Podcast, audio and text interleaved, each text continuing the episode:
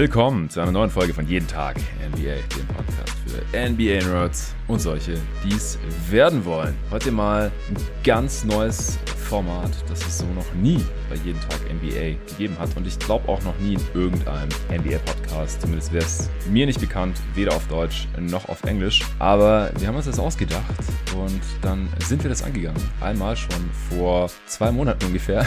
Wollten schon aufnehmen, hatten schon einen Termin, haben dann am selben Tag bemerkt, beziehungsweise eigentlich habe ich bemerkt, dass äh, es einfach unfassbar viel Aufwand ist, dieses Ding. Und dann haben wir es lieber nochmal verschoben in die tiefste Offseason. Eigentlich noch zweimal verschoben, ehrlich gesagt. Weil wir richtig Zeit brauchen hier heute. Es wird ein Zweiteiler werden. Wir besprechen alle 30 Franchises. Und zwar, was die in den Drafts 2007 bis 2018 so geleistet bzw. verbrochen haben. Wir haben uns das alles nochmal ganz genau angeschaut. Das heißt, elf Draftjahrgänge für alle 30 Teams. Das ergibt 330 Drafts, die wir uns da nochmal reingezogen haben. Also im Prinzip wie, wie elf Redrafts in einem, wenn man so will. Riesending, ich habe mega Bock. Es hat richtig viel Spaß gemacht, mich heute hier auf dieses äh, Ding vorzubereiten. Stundenlang. Und jetzt bin ich ready, jetzt bin ich heiß und ich hoffe, meinem heutigen Gast, dem geht's genauso. Es ist mal wieder the one and only Torben Adelhardt. Was geht ab, Torben? Hi Jonathan, danke für die Einladung zu diesem ähm, großartigen Pod. Äh, es war schon in der Vorbereitung einfach eine Riesenfreude. Äh, fühlt sich sehr geil an, jetzt irgendwie auch nach den ganzen Redrafts, die wir hatten, jetzt irgendwie nochmal so eine Klammer zu schließen zu können mit diesem Draft-Grading. Äh, ich bin auf jeden Fall super heiß.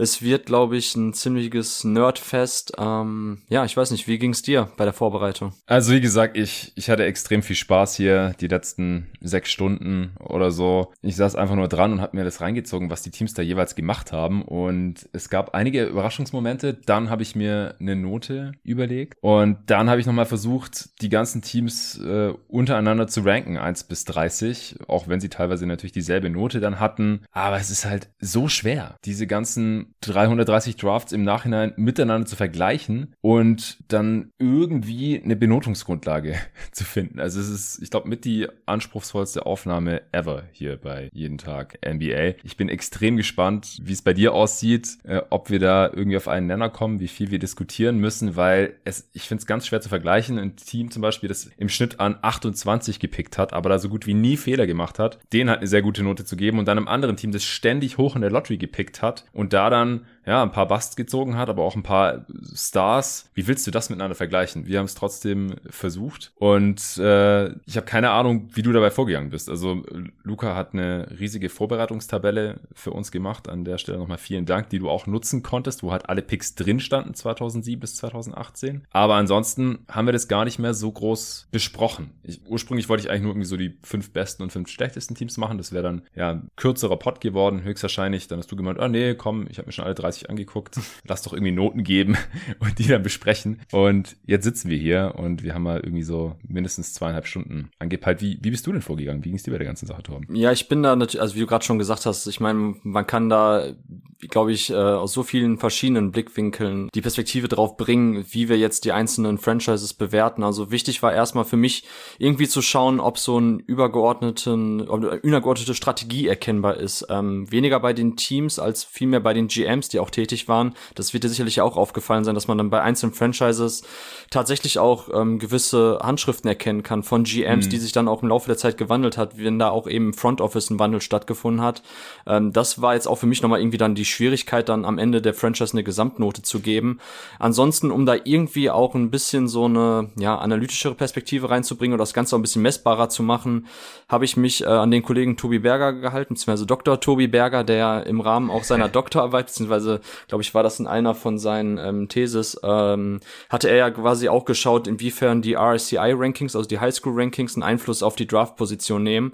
Und um nachher dann eben die Produktivität und Effektivität der Spieler in der NBA messbar zu machen, miteinander vergleichbar zu machen, hat er sich dann für die Winshares per Year entschieden und die quasi dann idealtypisch auf eine, ähm, auf eine Draft verteilt, ne? so dass man dann eben sagen kann, alles über sieben Winshares per, äh, per Year ist Superstar-Level, dann 6,9 bis 5 ist ähm, ähm, Star-Level und so weiter und so runter, dass man dann eben am Ende sehen kann, okay, idealtypischerweise gibt's halt ein Superstar pro Draft, drei mhm. Stars mhm. und so weiter und so fort, so dass man eben dann sehen kann, auch in einer, einer hypothetischen, idealtypischen Draft, wo man dann an welcher Position noch was für eine Produktivität von den Spieler erwarten kann. Und das habe ich quasi für alle 30 Franchises dann gemacht, dass ich mir angeschaut habe von 2007 bis 2018, wie oft die ähm, Teams quasi bei den Spielern über- oder underperformed haben, gemessen an der Draft Range.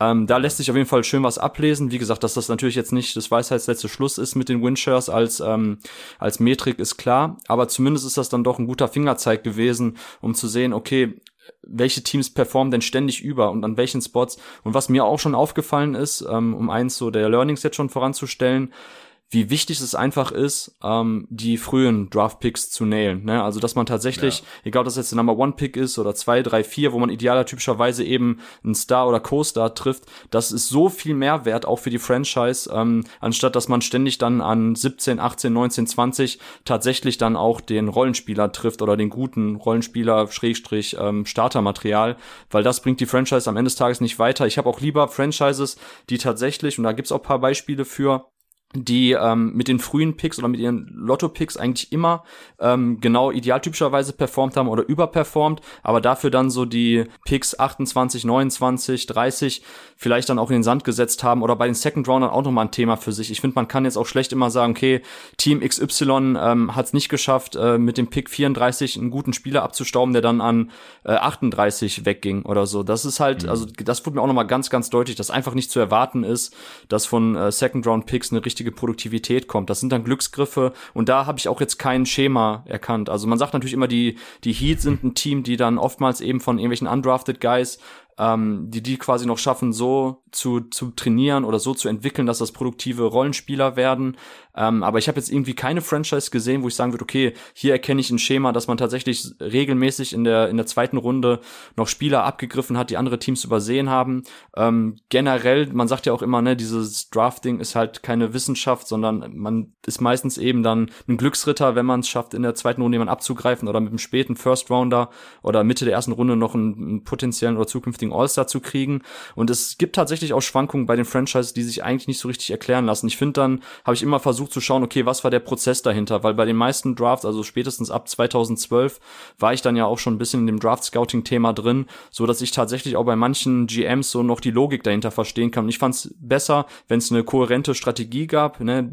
Danny Ainge ist das Paradebeispiel wohl, ähm, wo ich dann sagen kann, okay, dann finde ich es auch nicht so schlimm, wenn es vielleicht eine Missevaluation bei einem Spieler gab, der sich halt nicht so entwickelt hat, wenn man dafür ganz klar eben die Handschrift erkennen konnte bei der Kaderzusammensetzung. Also dazu kommt noch das Thema Trades, davon will ich gar nicht erst anfangen, das hat das Ganze noch viel, viel komplizierter gemacht, weil ja. wie bewertet man das, wenn man Spieler, ne, beispielsweise Kawhi Leonard ähm, und Pacers, so die den gedraftet haben, aber dann sofort äh, getradet haben, so wird, zieht man ihnen da eine Note ab, weil sie dann scheinbar doch nicht den Spieler richtig evaluiert haben und den Tradewert so dahingehend unterschätzt haben.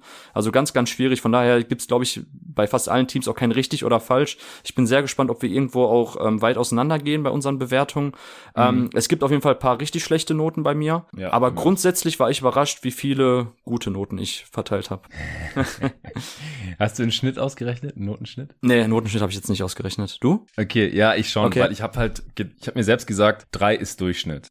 Das war immer mein Ausgangspunkt. Und war das jetzt aus meiner Sicht überdurchschnittlich oder unterdurchschnittlich, was hier passiert ist zwischen 2007 und 2018? Und ich bin jetzt im Schnitt bei einer 2,85 gelandet, also bin ich anscheinend ein relativ gnädiger Lehrer oder Evaluator. Aber es kommt ja schon ganz gut hin. Also bei 30 Teams äh, auf 2,9 quasi zu landen, wenn 3,0 das Ziel sein sollte, da bin ich ganz zufrieden mit. Aber ich habe auch acht Teams, die eine 1 vorne dran stehen haben. Also ich äh, habe immer quasi 1 minus oder 1,0 hat aber niemand und dann 2 und 2 plus, 2 minus. Also immer äh, diese Geschichten, nicht 1,5, 2,5, die Noten genau in der Mitte, die habe ich weggelassen. Ich habe dann immer gedacht, äh, entweder eine 1, 2, 3, 4, 5 oder 6 und dann halt ein Plus oder Minus, je nach den Nuancen, die da ins Spiel gekommen sind. Also Winshares, ja, habe ich mir nicht angeschaut, ehrlich gesagt. Äh, ich bin da nicht so mathematisch rangegangen, weil das suggeriert dann immer so eine so ein bisschen eine wissenschaftliche Exaktheit, die da aus meiner Sicht aber nicht so wirklich da ist. Also ich verstehe natürlich, warum äh, Tobi das gemacht hat bei seiner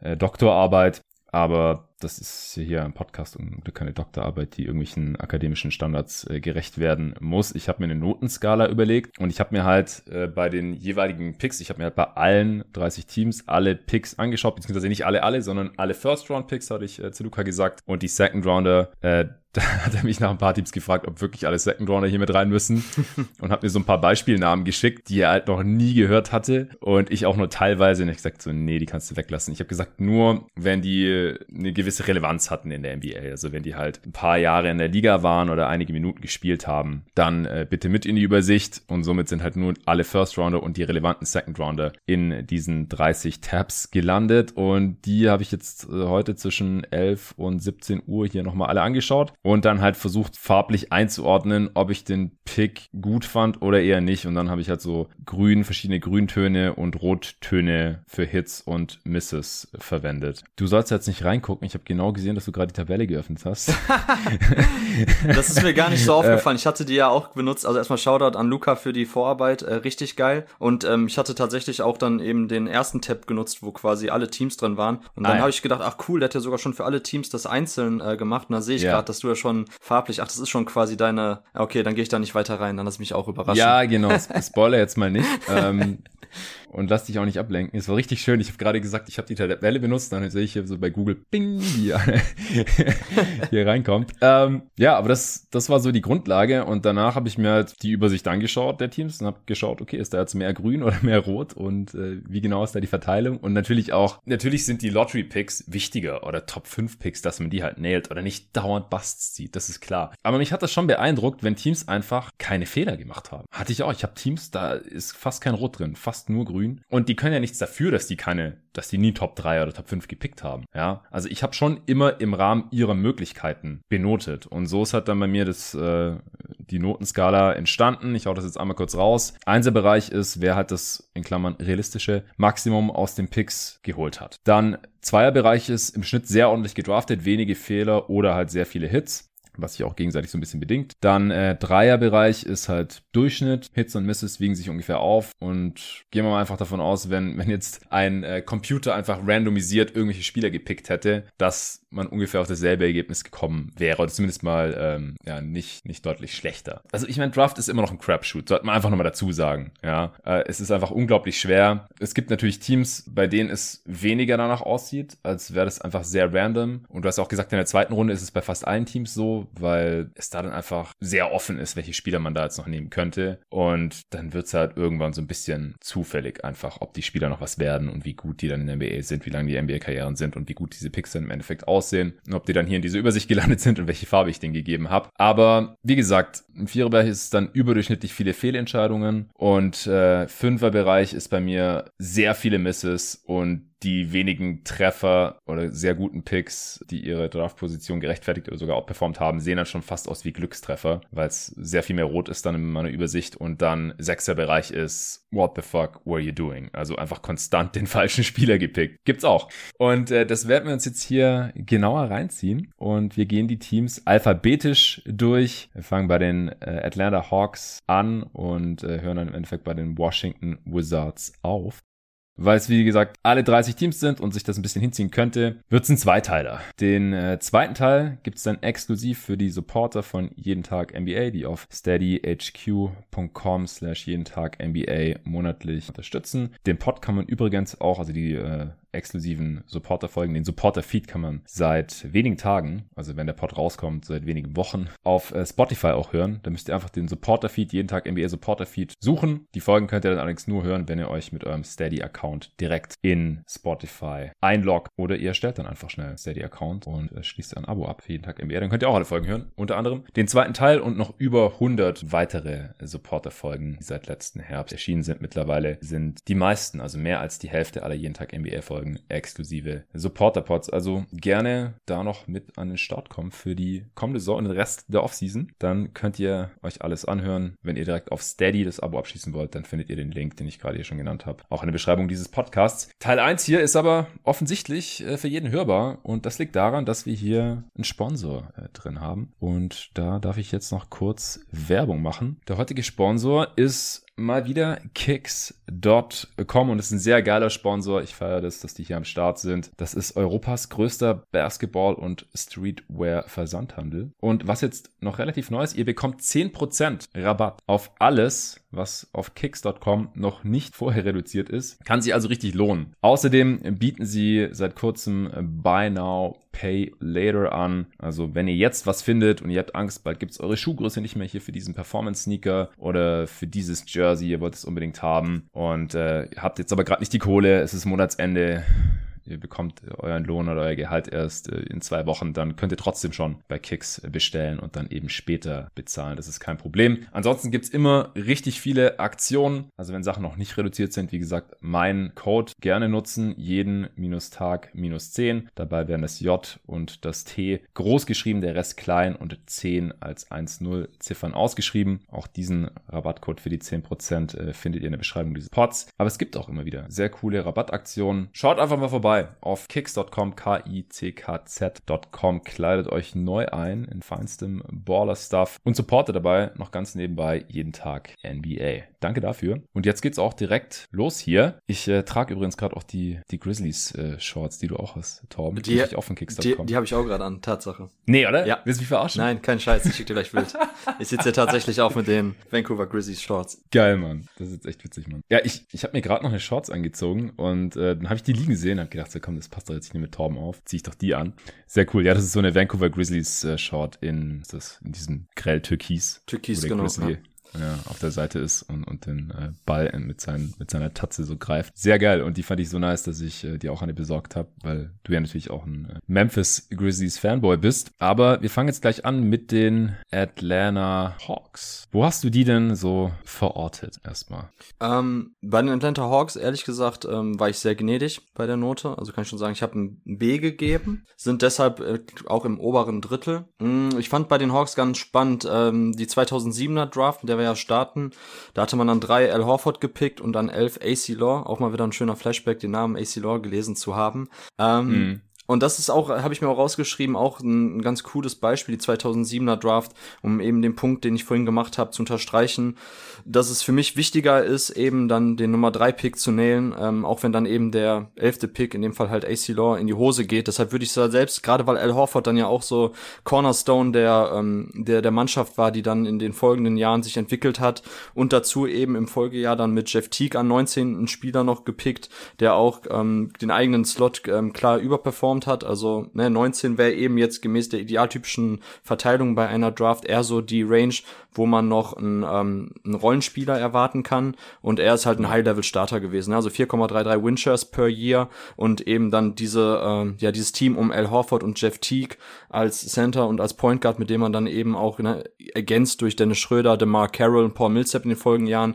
eben auch in der Eastern Conference O mitgespielt hat. Von daher war ich damals oder beziehungsweise in der Hinsicht bin ich dann bei den Hawks eben nicht ich sage, okay, man hat es halt geschafft, über die eigene Draft ähm, zwei wichtige Rotationsspieler beziehungsweise Eckpfeiler eines kompetitiven Teams reinzuholen. Dann hatte ich jetzt mir noch aufgeschrieben, 2015 bei der Draft mit Adrian Payne ähm, an 15, ah sorry, das war nicht, äh, war das die 15er Draft mit Adrian Payne? 14. 14, genau, aber an 15 Adrian Payne.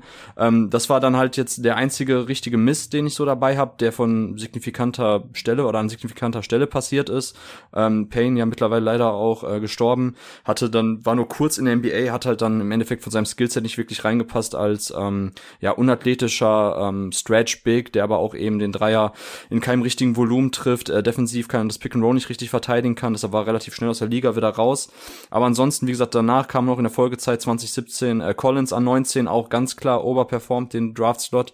Und dann bin ja. ich jetzt bei den Hawks ein bisschen zwiegespalten. Natürlich müssen wir jetzt den ähm, Trey Young, Luka Doncic Trade ansprechen, weil das natürlich auch nochmal eben das ist, was ich vorhin meinte, so wie bewerten wir jetzt eine Franchise, die ähm, während der Draft oder an der Draft Night eben einen Trade einfädelt für einen Spieler, der eben dann aber im Gegensatz zu dem anderen Spieler halt nicht ganz auf diesem Level performt. Ähm, ist das dann eine Missevaluation? Wir hatten wir ja ausgiebig schon drüber diskutiert bei der letzten Redraft, dass man scheinbar dann Doncic auch nicht richtig eingeschätzt hat, wenn man dachte, dass Trey Young oder man hat Trey Young überschätzt, davon gehe ich jetzt halt nicht aus. Ich glaube eher, dass man halt Luka Doncic äh, ein Tier ähm, weiter unten gesehen hat und deshalb man dachte, okay, ist für, für uns jetzt eine, eine Sparte an Spielern, ähm, deshalb können wir besser noch den First Rounder für nächstes Jahr mit abgreifen von den Mavs. Und auch wenn Trey Young eben den eigenen Spot, also an fünf überperformt hat, ganz klar bislang, ist mhm. es für mich trotzdem eben so ein bisschen, ja, hat einen fahren Beigeschmack. Deshalb habe ich mich schlussendlich dann für eine ja. B entschieden, weil wie gesagt, alle späteren Picks, die man dann ähm, auch jetzt vielleicht nicht genäht hat, ähm, würde ich jetzt erstmal hinten ranstellen und wäre für mich nicht so wichtig. Man hat die, die Picks, die wichtig waren, hat man eigentlich ganz gut äh, eingenetzt. Wie gesagt, Al Horford damals, ähm, ja, ich will nicht sagen No-Brainer, aber war natürlich jetzt als Champion von, äh, den, von der Florida Gators University jemand, der schon mit einer Menge Hype äh, in die NBA kam.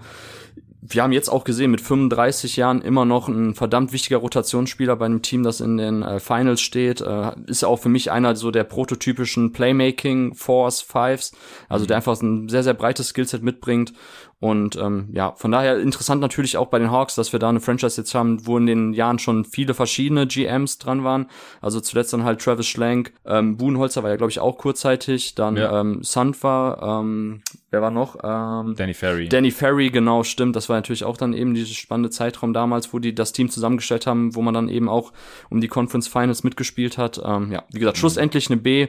Bei mir habe ich jetzt hier klar mehr Grün als Rot stehen bei den einzelnen Picks. Ja, was hast du zu den Hawks? Ja, also ich bin bei einem C gelandet. Oh, okay. Durchschnittlich. Weil ich finde, die haben nichts wirklich herausragend Gutes oder Schlechtes verbrochen. Also Gutes getan oder Schlechtes verbrochen. Ich finde, der Trae Young Pick ist halt unterm Strich für mich auch negativ, weil sie haben halt Luka Doncic weggetradet. Mhm. Also das kann ich ihnen nicht positiv anrechnen. Sorry, das ist, ist ein Minusgeschäft aus, aus meiner Sicht. Du hattest den Pick Nummer drei, mit dem Doncic gedraftet wurde, und hast den lieber abgegeben und Trae Young genommen, zwei Spots runtergetradet und dafür halt den zehnten bekommen, aus dem dann Cam Reddish geworden ist. Das ist ein Minusgeschäft, das ist eine Fehlevaluation aus meiner Sicht. Und Al Horford, ich habe mir halt immer noch mal die Redraft angeschaut, und, beziehungsweise halt die Draft an sich mit unseren Redrafted Picks, die ich ja alle mit Nico oder halt dir gemacht habe. Nico 2003 bis 2013. Da ist ja jetzt auch, wenn die Leute diesen Pod hören, schon unser äh, Pod zu den besten Spielern dieses Zeitraums äh, gedroppt. Den konntest du jetzt noch nicht hören. Und dann wir beide haben äh, 2014 bis 2018 ja die ganzen Redrafts gemacht. Deswegen äh, hatten wir ja auch immer hier noch eine schöne Bewertungsgrundlage, die man mit einfließen lassen konnte. Und ich finde halt, Al Horford war relativ offensichtlich der dritte Pick in, in dieser Class oder der drittbeste Spieler, vielleicht auch der viertbeste, je nachdem. Also damals ist er bei uns an vier weggegangen. Da hatte ich noch, hatte Nico Mike Conley vor Horford genommen. Ich habe Horford dann an vier genommen. An eins KD, an zwei ist Marc Gasol redrafted worden. Das war natürlich der Stil dieser Class. Also damals war es natürlich äh, Odin, KD, die Top 2. Und dann kam Horford. Also ich, ich finde es jetzt nichts, was die Hawks hier komplett nach oben pusht. Damals noch von äh, Billy Knight, der Pick gemacht worden. Und ja, dann hatten sie halt ein paar Picks, die nicht so toll waren. Ich finde AC Law war der schlimmste Miss an 11. Der hat einfach nicht wirklich eine NBA-Karriere. Adrian Payne hast du gerade auch schon genannt. Auch nicht besser. Torian Prince war auch ein bisschen overdrafted. Der ist bei der Redraft auch erst ein bisschen später weggegangen. Ansonsten waren das solide Picks, ähm, beziehungsweise eben Jeff T. Collins hast du gerade auch schon genannt. Auch Hörte an 19 sieht bis jetzt solide aus, aber 2018 habe ich jetzt noch nicht so stark einfließen lassen, einfach weil die Karrieren äh, hier noch in verschiedenste Richtungen gehen könnten. Mike Scott noch an 43 mal abgegriffen in der zweiten Runde. Schröder an 17, 2013 äh, gedraftet, ist auch als leicht positiv hier eingetragen, die Andre Bambry. Aber unterm Schnitt finde ich auch im Vergleich mit den ganzen anderen Teams schon relativ durchschnittlich. Und deswegen habe ich ihnen eine 3,0 gegeben. Das ist, glaube ich, sogar das einzige Team, den ich eine 3,0 gegeben habe. Hm, okay, interessant. Ja, ich habe tatsächlich gar nicht so krass eben jetzt mit einfließen lassen, so dieses ähm,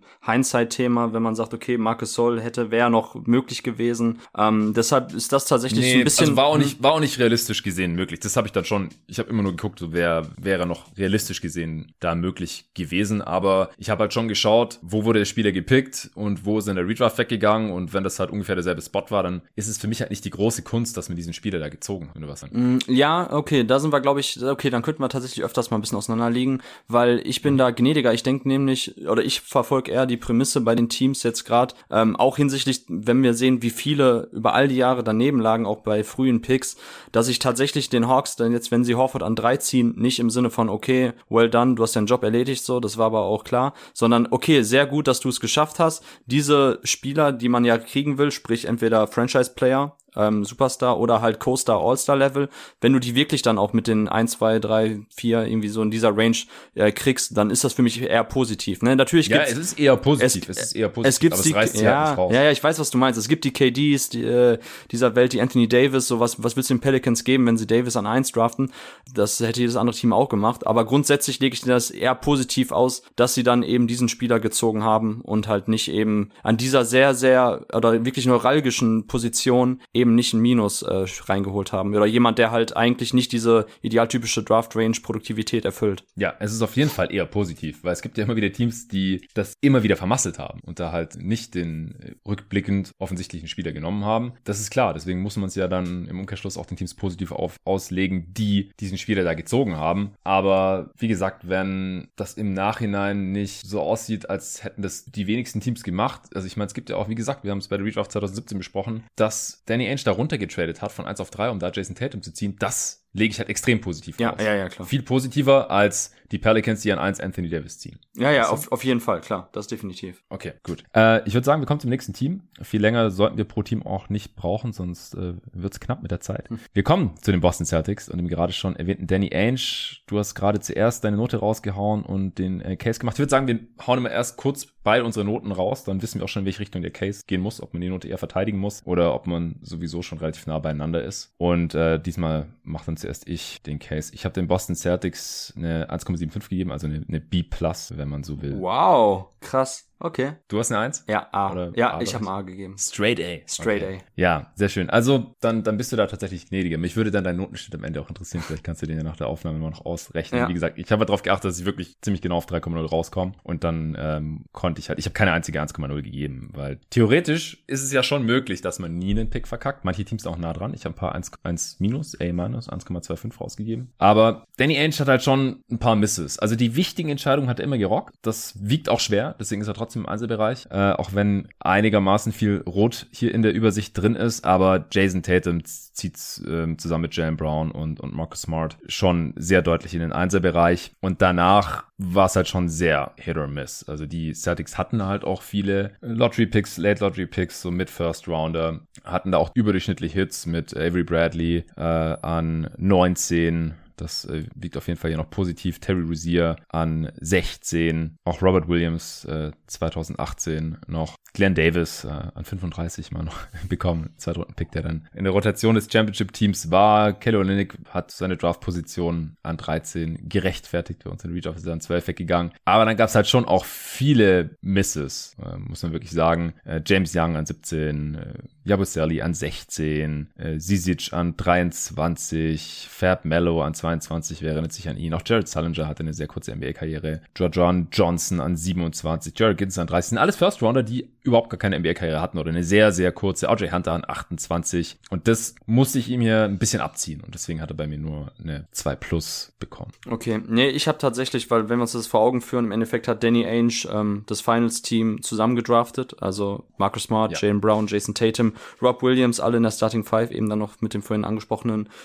Al Horford und das ist für mich eigentlich so das, worum es geht bei der Draft. Wenn du das schaffst, so dann dann musst du eine, dann musst du ein A kriegen meiner Meinung nach. Ähm, Danny Ainge, so das, was ich habe ich mir auch als Bullet noch hier reingeschrieben. Verbrannt wurden nur hintere Picks, was eben zu vernachlässigen ist, wenn man dafür die Lotto-Picks näht. Ähm, und das hat er halt gemacht. Äh, die Cel- Aber wenn er Hm? die auch noch genäht hätte, nur mal hypothetisch, wenn er die auch noch genäht hätte, was hättest du ihm dann für das, eine Note gegeben? nein, das ist ja gar nicht. Also A ist ja schon perfekt. Ja, dann A plus, aber das, das Ding ist halt auch, dass es meiner Meinung nach gar nicht möglich A ist. plus gibt's bei mir nicht. Ja, okay, aber da- das ist meiner Meinung nach gar nicht möglich. Aber es gibt Teams, die, die, die echt keinen einzigen Miss haben. Aber das ist dann Glück, weil nein, das ist Glück, weil das ist auch der, der Aspekt des, des Prozesses dahinter, dass ich ja auch sag, du musst in der Draft auch Risiken eingehen an bestimmten Stellen. Du musst irgendwie schauen, dass du es schaffst, ähm, den Draft-Slot an bestimmten Stellen über zu performen mit bestimmten Spielertypen. So, deshalb ist der James Young-Pick zum Beispiel, ne? Also Windshare per Year 0,2 mit 23 Jahren war er aus der Liga raus. Also klar, kompletter Bust. Aber der Prozess dahinter, einen Freshman von Kentucky zu holen, der auf dem College ähm, gute Ansätze eines Shot äh, Tough Shotmaker gezeigt hat, der sich seinen eigenen Wurf kreieren kann, das hat er natürlich alles aufs nächste Level überhaupt nicht transportieren können. Kein Playmaking, keine Defense und und und. Aber grundsätzlich solche Spielertypen reinzuholen und Danny Ainge und da für mich auch eben dann das A, hat ja mit einem klaren, mit einer klaren Strategie das Team aufgebaut. So, ich hatte ja schon angesprochen, 2015 wollte er sehr, sehr viele Assets aufgeben, um an Justice Winslow äh, dran zu kommen. Ein, ein Wing-Creator-Typ mit, ähm, der verschiedene Positionen verteidigen kann, multifunktionaler Athlet mit Playmaking-Ansätzen.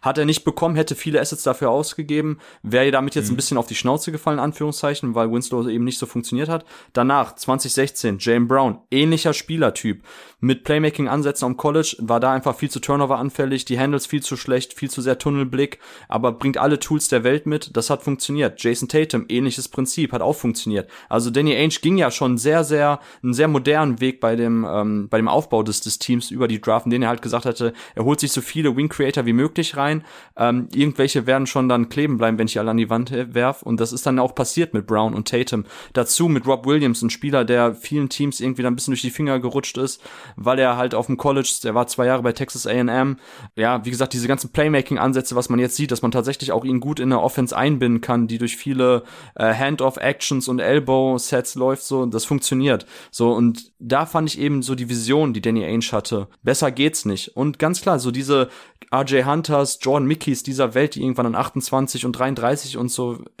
verbrannt werden, das, das will ich dann in dem Zusammenhang einfach nicht so negativ ähm, auslegen. Und ganz klar, für mich ist das, wenn ein Team alle Picks nailt, wie du es gerade gesagt hast, wie es hypothetisch möglich ist, dann ist das aber auch eine Glückssache, weil, wie gesagt, du kannst eigentlich nicht mit jedem Pick den Volltreffer landen, weil du an manchen Positionen einfach auch ins Risiko eingehen musst. Ja, aber es machen andere Teams auch, meiner Meinung nach. Und ich gebe dann lieber den Teams die noch bessere Note. Und wie gesagt, ich gebe denen ja hier eine 1,7, so, das ist, ist schon sehr gut. Aber ich gebe dann halt denen die äh, 1 minus, also nochmal ein bisschen drüber über jetzt Ainge und den Celtics oder Ainge für die Celtics Franchise Franchise. Also auch interessant, dass er halt den ganzen Zeitraum über hier dran war. Das ist nicht bei vielen Franchises der Fall. Bei den Hawks haben wir gerade gesagt, das waren, glaube ich, fünf verschiedene Entscheider im selben Zeitraum. Bei den Celtics nur Danny Ainge, deswegen können wir es ihm auch zu 100% anrechnen, was hier äh, passiert ist. Aber ich gebe dann halt den Franchises, die auch hochgepokert haben, aber gewonnen haben, halt lieber eine noch etwas bessere Note als den Celtics. Und ich, ich sehe auch nicht so hundertprozentig hier diese Strategie, weil ja, Brown und Tatum sind Wings und davon profitieren sie jetzt. Aber Ainge hat doch alle möglichen Spielertypen gedraftet eigentlich in diesem Zeitraum. Also eigentlich alle denkbaren, die es irgendwie gibt. Äh, Guard Defender mit zweifelhaftem Wurf ohne Playmaking wie Avery Bradley, äh, mit Terry Rozier, eher so ein Gunner-Typ, auch lange Arme, äh, aber so ein Streaky, auch nicht der beste Playmaker. Dann Marcus Smart, einen kräftigen Defense First Guard, ähm, der auch einen wackeligen Wurf hatte, Playmaking erst noch entwickelt hat. Mit Kelly Olynyk,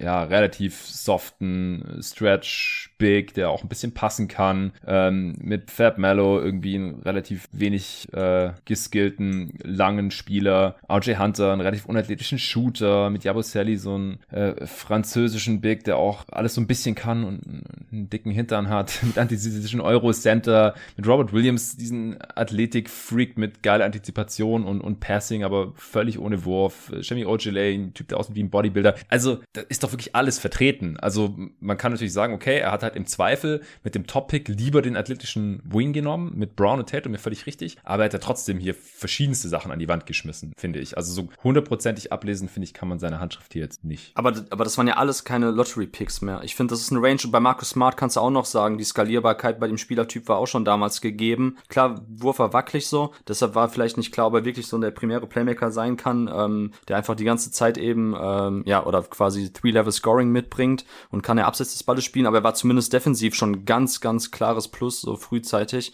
Und ähm, das, keine Ahnung, also im Grunde genommen hast du trotzdem das bestärkt, ehrlich gesagt, auch wenn du das, glaube ich, jetzt äh, in die andere Richtung verargumentieren wolltest, was ich sag, so dass du nachher irgendwann bei der Draft gehst trotzdem auf BPA und dann ist es auch egal, welcher Spielertyp das ist. Ist doch klar, dass Danny Ainge nicht jedes Jahr sich äh, zwei, drei irgendwelche Wing-Größen reinholt, sondern dass er da, da guckt, okay, wenn jetzt eben seiner Meinung nach Terry Rozier und es war ein Spieler, der eben diese Range jetzt auch überperformt hat, so die Produktivität, dann holt er sich den rein, wenn der seiner Meinung nach BPA war. Gleiches gilt dann natürlich auch für äh, Jabusele oder für Kelly Olynyk der auch die Position ähm, outperformed hat. Also grundsätzlich finde ich, ist das eben dann schon ein guter Mittelweg, den er dann gegangen ist, zwischen ganz klar bei den frühen äh, ähm, Slots auf diese absolute High-Level-Upside zu gehen bei den Wing-Creatoren und bei den späteren Picks dann wahrscheinlich eher Richtung BPA und multifunktionalen ja. Athleten oder halt generell ähm, multifunktionale Verteidiger. Ich meine, Grant Williams 2019 geht ja auch wieder in eine ähnliche Richtung, den er dann auch später gezogen hat, der natürlich nicht mit einem Jalen Brown oder der Jason Tatum Archetype vergleichbar ist, aber trotzdem halt als BPA-Spieler da durchaus in Frage kam schon.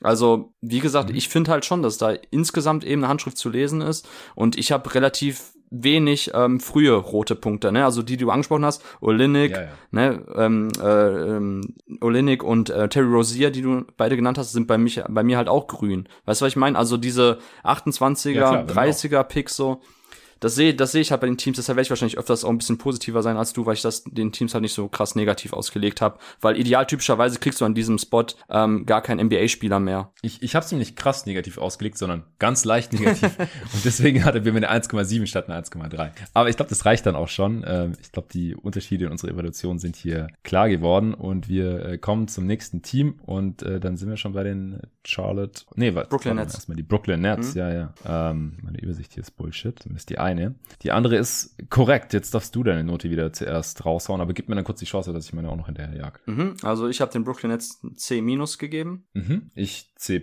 Okay, ja. Sind wir nah beieinander. Ist halt auch eine schwierige Evaluation, weil man halt die, die Draft äh, jahrelang eher so als Asset Pool genutzt hat, um Trades einzufädeln. Und ich meine, ist ja bekannt die Billy King-Ära, wo man dann jahrelang eben ohne eigenen Draft-Pick auskommen musste, wo man dann quasi selber auch die Boston Celtics-Agenda gepusht hat durch die katastrophalen Trade damals um ähm, KG, mhm. Paul Pierce und Co. Ähm, ja, also wenn ich mir das jetzt angeschaut habe, man startet dann ähm, bei der ersten Draft 2007 mit Sean Williams an 17, der trotzdem ähm, noch das quasi underperformed hat, den Slot, wo du normalerweise immerhin noch einen brauchbaren Rotationsspieler kriegst.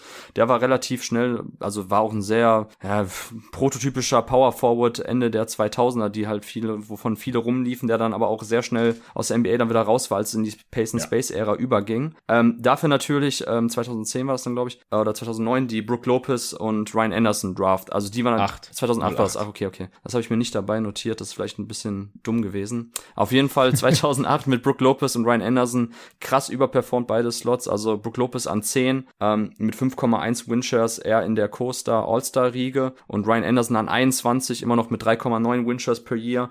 Also auch jemand, der eher Richtung Starter als Richtung ähm, Rotationsspieler Riege geht. Ryan Anderson natürlich auch jetzt am Ende der Karriere ein bisschen schnell raus gewesen, weil einfach defensiv nicht mehr tragbar war. Ja. Aber auch einer der ersten prototypischen ähm, Stretch-Vierer.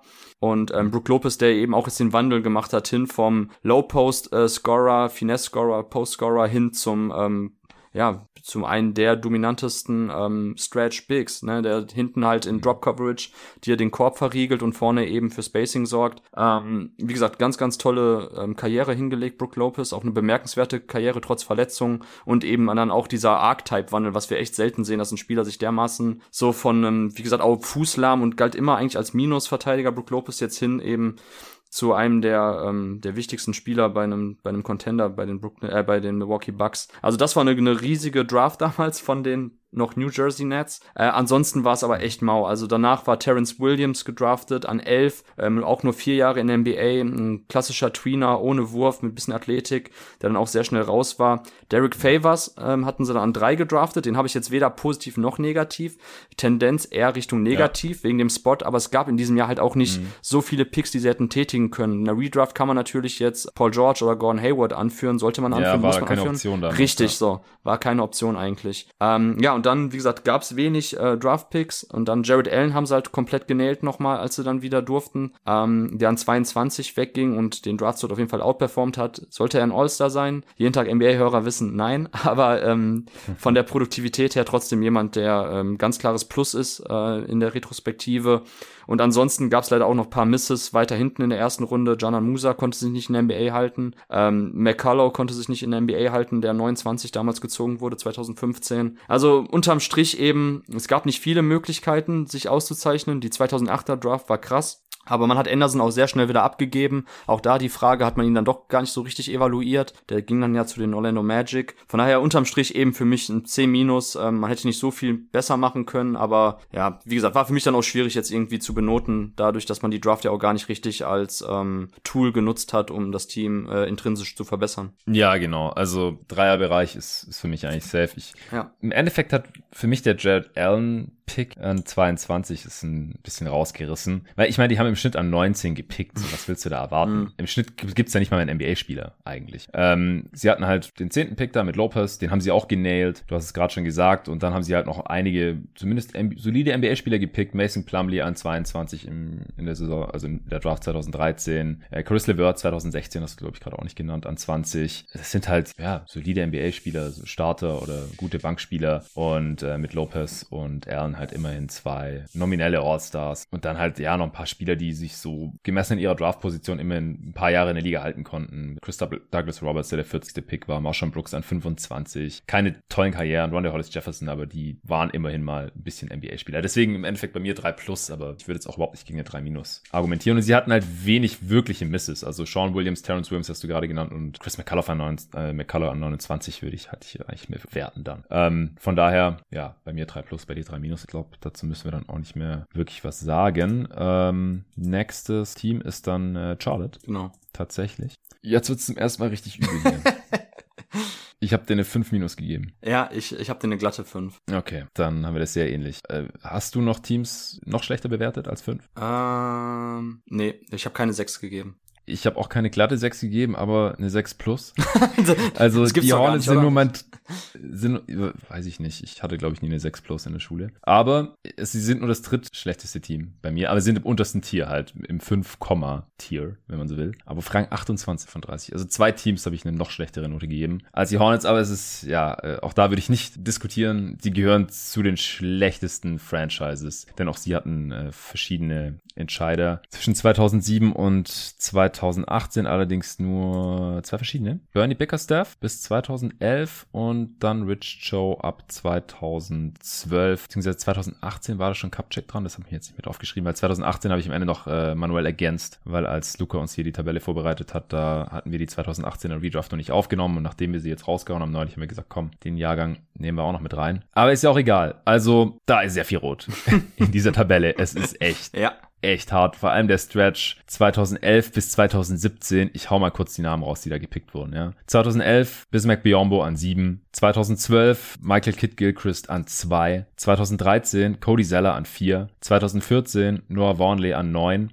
und PJ Hursten an 26. 2015 Frank Kaminski an 9 und äh, 2017 Malik Monk an 11. Also immer zwischen 2 und 11 gepickt. Also gute Lottery-Picks. Und da ist kein Star dabei. Da ist noch nicht mal ein wirklich konstanter Starter dabei, der 10 Jahre in der Liga gestartet. Weil MKG und Cody Zeller sind schon raus aus der Liga, Noah Vaughn, der eigentlich auch. Kaminski ist ein vierter Big in der Rotation. Malik Monk ist ein Sixth Man, wenn es gut läuft. Bismack Biombo ist ein Backup Big. Also, das ist so übel, dass man hier nicht einmal einen Pick genäht hat. 2011 hat man Kemba Walker, ja, also an 9, den äh, will ich jetzt nicht unterschlagen. Das ist der beste Pick in diesem gesamten Zeitraum. War auch lang da, war da der Franchise-Player, aber weil man halt diese ganzen anderen Picks so in Sand gesetzt hat, waren die Hornets halt auch, ja, ein, ein Fringe-Playoff-Team halt so leider im, im Niemandsland gefangen. Und davor war es teilweise auch nicht geil. DJ Augustin an 9 waren Reach, Ajinsa an 20, war kein NBA-Spieler und Gerald Henderson an 12. Ähm, der hatte ein bisschen Verletzungspech, das war jetzt kein so mieser Pick. Also ich habe ja eigentlich nur zwei grüne Spieler drin oder drei. Jared Dudley,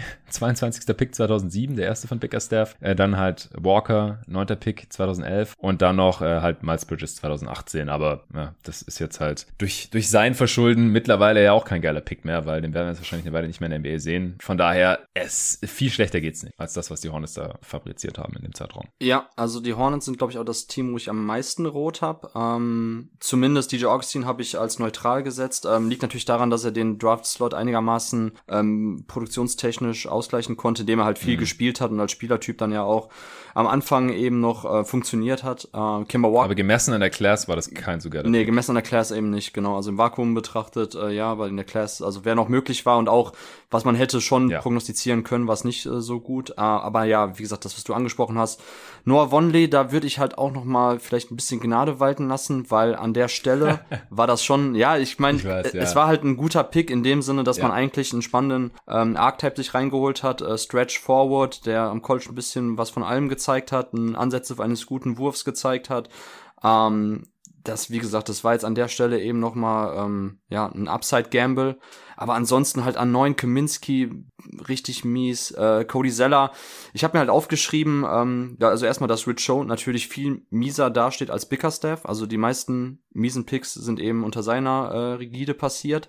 Aber ja. dass die, also ich habe geschrieben, Hornets Draft History is wild. Also ganz ehrlich, die hatten auch Pech bei den Classes, 13 und 14. Also die ähm, Cody Zeller und Noah Vonley Class war halt dahingehend auch schwierig, dass sie nicht hätten so viel Besseres mit den Pick hätten anfangen können zu der Zeit. Also mhm. Cody Zeller, ich hätte ihn nicht an vier genommen damals, aber es waren halt auch jetzt nicht eben die ganz offensichtlichen. Also ein Janis ist halt immer Captain Hindsight, wenn man den jetzt halt reinwirft, das Day. Ja, ja, ne? es ist 2013 ist die Crapshoot genau. Draft genau. ever. Also es ist krass. Die zwei besten Spieler wurden an 14 und 25 gepickt. Ähm, McCallum war es halt auch nicht so super offensichtlich an vier statt Zeller. Mhm. Oder Depot war schon weg. Steven Adams ging erst an 12 weg. Wer hat der bessere Big gewesen? Covington war ein Late Second und so. Also es, es war schon schwer. Kentavis Caldwell Pope ging halt an 8 weg, wäre auch besser gewesen als Zeller. Ähm, nicht easy, jetzt jemanden wirklich viel besseren als Zeller zu ziehen, aber wenn man das halt so in, in Summe sich anschaut, dann kann ich halt leider auch nicht mehr von Pech sprechen, sondern es sieht halt sehr nach Inkompetenz aus. Vor allem haben sie auch für Bismack Biombo damals hochgetradet, ne? Also um ihn dann an sieben zu ziehen. Ähm, ja, und dann zwei Jahre später ziehst du halt Zeller. Ja, also, ja, also was soll das? das? Genau, genau, das war halt, wie gesagt, genau, klar, da liest man auch wieder eben dann ab 2012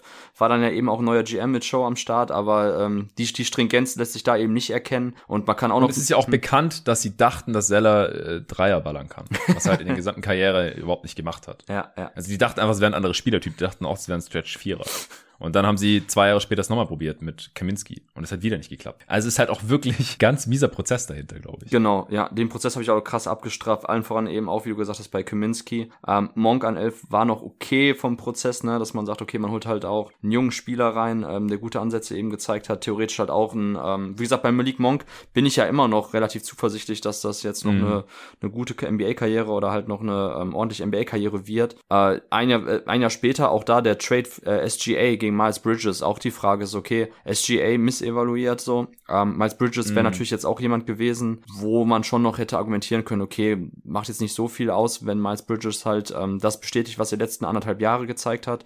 Gut, ja. das Thema ist jetzt halt durch. Ähm, ja, aber unterm Strich die Hornets, auch gerade dann eben am Anfang von der Rich Show ähm, Igide ganz, ganz mies gepickt und auch, wie du gesagt hast, der Prozess dahinter war absolut kritikwürdig. Ja, ich glaube, da müssen wir dazu auch nicht mehr sagen. Wir machen weiter mit den Chicago Bulls. Du darfst deine Note wieder zuerst verraten. Ja, bei den Bulls habe ich tatsächlich geschwankt. Also als ich angefangen habe, die Picks einzutragen, habe ich schon fast gedacht, oh, das könnte auch jetzt Richtung A gehen, aber die letzten Jahre waren dann doch zu suboptimal. Ich habe mich jetzt schlussendlich dann bei einer B plus eingefangen. Ja, ich habe C plus tatsächlich. Hm. Habe ich mir schon fast gedacht, weil auch hier wiederum ähm, bei mir dass sie es halt geschafft haben, über ihre, über das eigene Drafting, ähm, ja, ein Contender-Team aufzubauen. Ne? Also fängt an mit Joachim Noah an neun, der natürlich dann auch eben dann ein sehr, sehr starker Pick war. Am Ende der Karriere 4,8 Winshares. Klar, war viel verletzungsgeplagt, aber grundsätzlich halt auch ein High-End-Starter-Level-Spieler. DPOY, ähm, Skillset, ne? Also wie gesagt, war jemand, der halt echt super gut hinten den Korb verriegen konnte, verschiedene Coverage spielen konnte. Einfach so ein Defensivkommunikator hinten drin. Ähm, von daher klasse Pick so. Dazu Taj Gibson an 26 20 ähm, Stil, absolut. Ähm, dazu Jimmy ja. Butler, einer der Stils überhaupt, wahrscheinlich mit Nikola Jokic der krasseste Stil, also Winchester per Year 8,5, das ist absolutes Superstar-Territorium, wo sich Jimmy Buckets befindet. Ähm, ja. ja. Von daher, gut, ich, ich muss halt sagen, sie haben es Ende der 2000er eben geschafft, ein Contender-Team durch die Draft zusammenzustellen. Ähm, Rose äh, an 1 2008 war jetzt, ähm, ja, im Grunde genommen jetzt nichts, was besonders lobenswert ist, weil es eigentlich klar war, dass er an 1 weggeht. Ja. Aber ne, das ist das ähnlich wie bei den Celtics, jetzt natürlich ein anderer Prozess dahinter beim Draften, aber zumindest finde ich halt unfassbar ähm, lobenswert, dass sie es halt geschafft haben, das Team durch cleveres Drafting und teilweise auch, dass man Spieler eben später noch eingesammelt hat, die dann eben den Slot ähm, signifikant ähm, outperformed haben, dass ich dann auch wiederum da die Fehlevaluation nicht ganz so krass abstrafen wird. Also Marquise Teague an äh, Marquise Teague an 29, wenn natürlich danach noch ähm, ne, die Chris Middletons, Jay Crowders und Raymond Greens dieser Welt kamen, ist natürlich sehr mies. Ähm, danach hat man zwei. Ja, aber ich habe ich jetzt auch nur leicht ja. negativ bewertet, weil wenn, wenn du an 29 keinen NBA-Spieler hast, dann genau. ja, ist es nicht ideal, aber ist halt normal. normal. Wenn theoretisch alle anderen Teams vor dir ähm, idealtypisch draften, dann ist das tatsächlich normal, dass du an 29 genau. dann keinen NBA-Spieler mehr kriegst. Das ist dann so. Aber das ist halt noch nie passiert. Deswegen, ja, ich, ich habe noch eine Frage an dich und zwar, ja. wie positiv gewichtest du dann Jimmy Butler? Weil dass die Bulls gewusst haben, was sie da ziehen an 30, das glaubt ja eigentlich auch niemand. Nein. Vor allem, sie hatten ja noch den, den Pick 8 Picks vorher an 23, haben sie ihn ja nicht genommen, sondern Mirotic.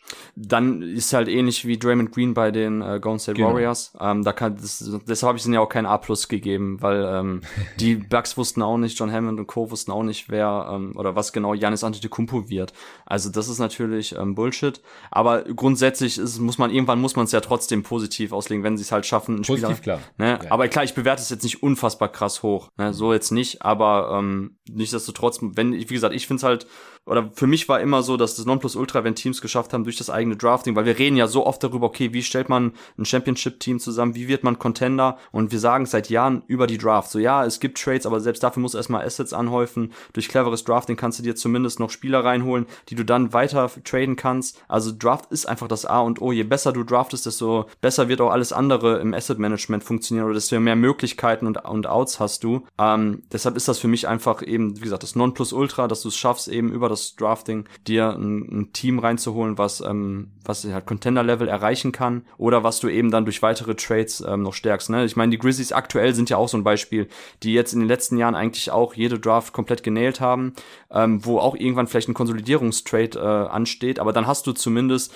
durch das kluge ähm, Agieren während der Draft Night hast du dir halt Spieler reingeholt, die jetzt einen Wert haben, der wiederum dir dann vielleicht auch einen Superstar oder einen Co-Star einbringt für eben dann die Brandon Clarks und Zaire Williams und Draftpicks dieser dieser Welt. Deshalb ist das für mich eben immer so sehr, sehr positiv zu bewerten, wenn halt Teams einfach eben Spieler reinholen, die den Draftslot outperformen. Aber zurück zu den Bulls. Was ich mir halt noch aufgeschrieben habe, es wurde halt teilweise auch echt mies, ne? Also richtig mies. Ja, ab 2011 eigentlich. Das ist eigentlich so ein sehr klarer Cut ist, bei mir. Davor ist alles grün, hellgrün bis dunkelgrün, ja. also leicht neutral bis sehr, sehr geiler Pick. Und danach ist halt extrem viel rot bei mir.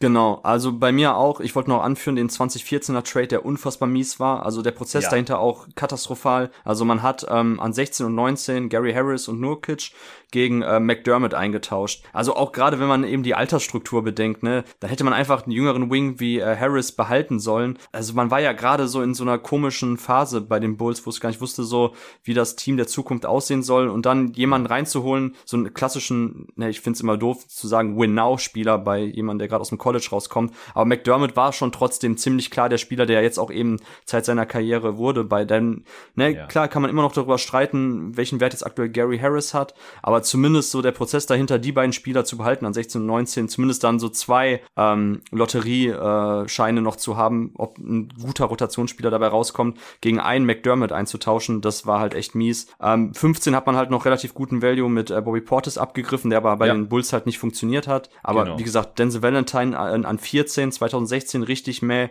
Den Markan Uptrade kann man auch noch mal eben diskutieren.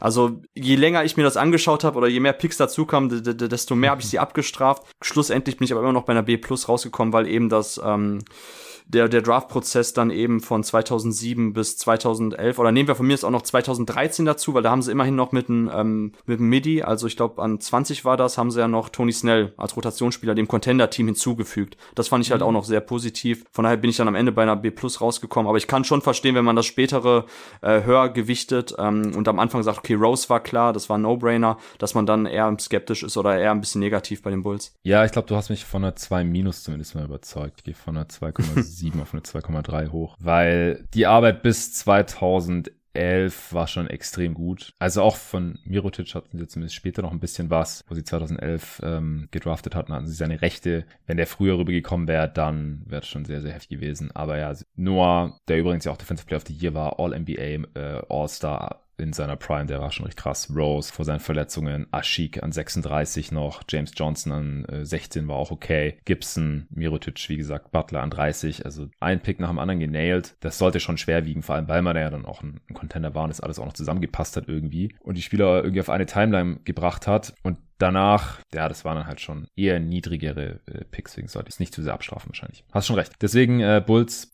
2 minus B minus jetzt bei mir. Kommen wir zu den Cleveland Cavaliers. Das ist eines der beiden Teams, die ich noch schlechter als die Hornets geratet habe. Mit einer 6 plus, das ja mit schlechteste Team in diesem Zeitraum in der gesamten NBA. Das allerschlechteste oder das andere schlechteste, das wird es erst im zweiten Teil geben. Ja, wo hast du denn die Cavs? Äh, ich habe es so als schlechtestes Team tatsächlich. Okay, okay, dann sehen wir das ja sehr ähnlich. Äh, ich mache den Case katastrophal gedraftet einfach. Also hohe Picks suboptimal bis inkompetent genutzt und und eigentlich gute Spieler durch späte Picks wie Danny Green und Joe Harris einfach überhaupt nicht behalten, also deren Wert auch gar nicht erkannt. Deswegen kann man es denen nicht positiv anrechnen. Und als Sahnehäubchen obendrauf mit Anthony Bennett den übelsten Bust des gesamten Zeitraums. Also, wie gesagt, du konntest den, Pick, den Pod noch nicht hören, aber Nico und ich haben Anthony Bennett, wir haben auch über die Busts gesprochen zwischen 2003 und 2013 und ich würde halt auch behaupten, dass er zwischen 2007 und 2018 immer noch der übelste Bast ist. Der hat so ein dunkles Rot bekommen in Übersicht, dass ich die Schriftfarbe von schwarz auf weiß ändern musste.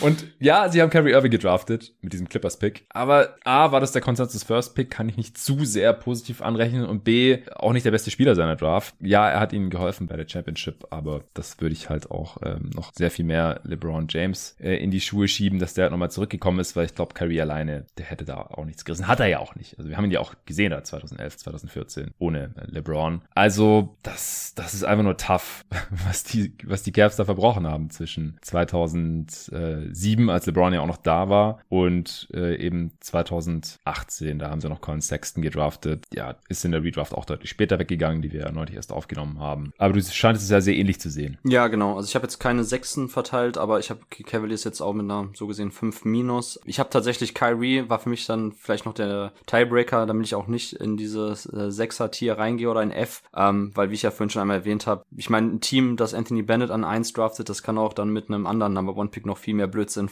anstellen. Deshalb äh, gebe ich ihn da noch mal oder lasse ich Gnade walten. Okay, gut, dass sie Kyrie gezogen haben an eins. Ähm, hätte, auch, hätte auch schlimmer sein können. Bei einer komplett inkompetenten Franchise, die wirklich sich an F verdient hätte über äh, elf Jahre, da hätten sie wahrscheinlich auch noch dann den anderen Number One Pick verkacken müssen. Haben sie nicht. Deshalb, ja, aber äh, hm? muss, muss ja dazu sagen, 2013 gab es halt nicht den Consensus First Pick. Also sie hätten wahrscheinlich äh, Oladipo nehmen müssen, aber ja, ich also da, da zu verkacken war jetzt nicht so schwer. Also es war ein Schocker. Ich meine, wahrscheinlich erinnern sich alle noch an Bill Simmons What in der ja. Live-Übertragung. Aber es, also Irving nicht an eins zu nehmen, wäre noch mal viel, viel krasser gewesen. Ja, das wäre noch viel krasser. Aber bei Ben ist halt das Ding, ähm, ich weiß gar nicht, wo der schlussendlich bei den ähm, Mockdrafts war. Ich glaube an acht oder so kurz vorher. Ähm, hm. Ja, ich glaube, die Cavs wollten einfach schlauer sein als der Rest. Ähm, ja, wie gesagt, das ist eine absolute Vollkatastrophe. Aber ansonsten, ähm, was ich noch negativ habe, ähm, sie haben zu lange ähm, als erstes Team, zumindest hatten wir das gerade bei den anderen, glaube ich, gar nicht so angesprochen. Bei Brooklyn ein bisschen mit äh, mit äh, Williams. Ähm, sie haben zu lange an einem Archetype festgehalten, der nicht mehr den richtigen Wert hat. Also es war 2008 JJ Hickson, der vom Value dann natürlich in der Produktivität ähm, als Spieler dann noch okay war, ähm, aber eigentlich schon trotzdem zu kritisieren. Der LeBron Fit war nicht wirklich da, BPA war er auch nicht. Man hätte noch äh, Ryan Anderson, Nick Batum, Courtney Lee ziehen können damals. Ähm, mhm. Green 2009 krasser Stil, aber wie du gesagt hast, 20 Partien für Cleveland, also auch eigentlich ähm, kann man ihnen das eben nicht an, als Plus anrechnen.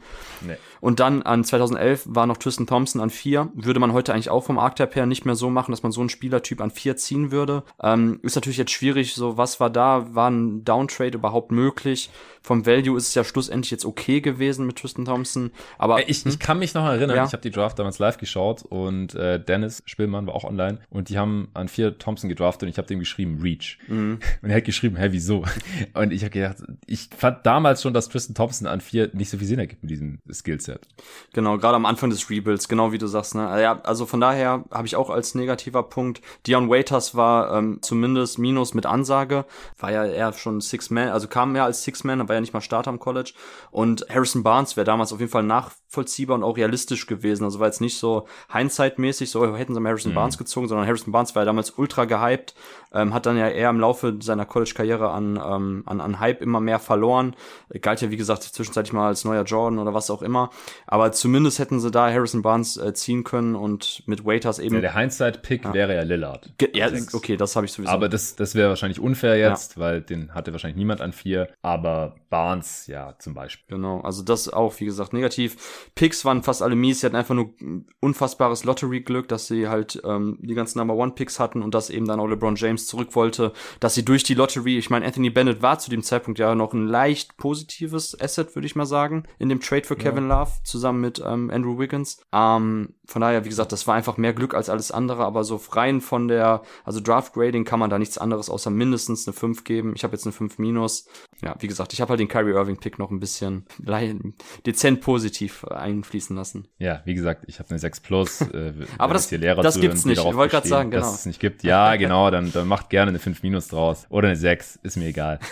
ähm, wir kommen zu den Dallas Mavericks. Ach so, übrigens, wir haben jetzt, glaube ich, gar nicht die, die GMs genannt, die wir hier schämen müssen eigentlich. Danny Ferry erst, der ja. hat allerdings Hickson, Ayenga und Green gedraftet, also nicht ganz so schlimm. Dann kam Chris Grant dran, der Kyrie und dann halt Thompson, Waiters, äh, Tyler Zeller an 17 und dann Anthony Bennett gedraftet hat. Also der hat eigentlich komplett hier verkackt, muss man sagen. Und dann äh, kam noch David Griffin mit rein. Dann wurde es wieder besser mit Joe Harris, äh, Chidi Osman an 31, ähm, Harris an 33. Aber wie gesagt, auch der hat bei den Cavs gar keine Rolle gespielt. Die meisten Hörer wissen vielleicht gar nicht, dass Joe Harris, der jetzt bei den Nets ist seit einigen Jahren, da seinen Durchbruch hatte, von den Cavs gedraftet wurde. Weil selbes Spiel wie mit Danny Green eigentlich. Hat einfach keine Rolle gespielt, obwohl er ja in einem LeBron James Team extrem viel Sinn ergeben hätte. Und eben dann noch Coin Sack gesagt. Ja, Mavs, ich bin gespannt. Äh, ist wieder ein Team, bei dem über die gesamte Zeit ein Mann das Sagen hatte, und zwar Donnie Nelson. Die Mavs hatten aber sehr wenig Picks in der Zeit, denn die haben sie gerne mal weggetradet. Lottery Picks sowieso nicht, während Dirk Nowitzkis Prime, der erste dann 2017, Dennis Smith Jr. und äh, natürlich 2018 eigentlich der fünfte dann hochtraden können an drei für Luka Doncic. Also ich finde es super schwer zu bewerten, weil die halt nur dreimal in diesem Betrachtungszeitraum überhaupt Top 20 gedraftet haben. Ja, Smith Jr., Doncic und Shane Larkin, my man von University of Miami. Doncic reißt eigentlich komplett raus hier, diese Note, weil das ist halt einer der besten Picks hier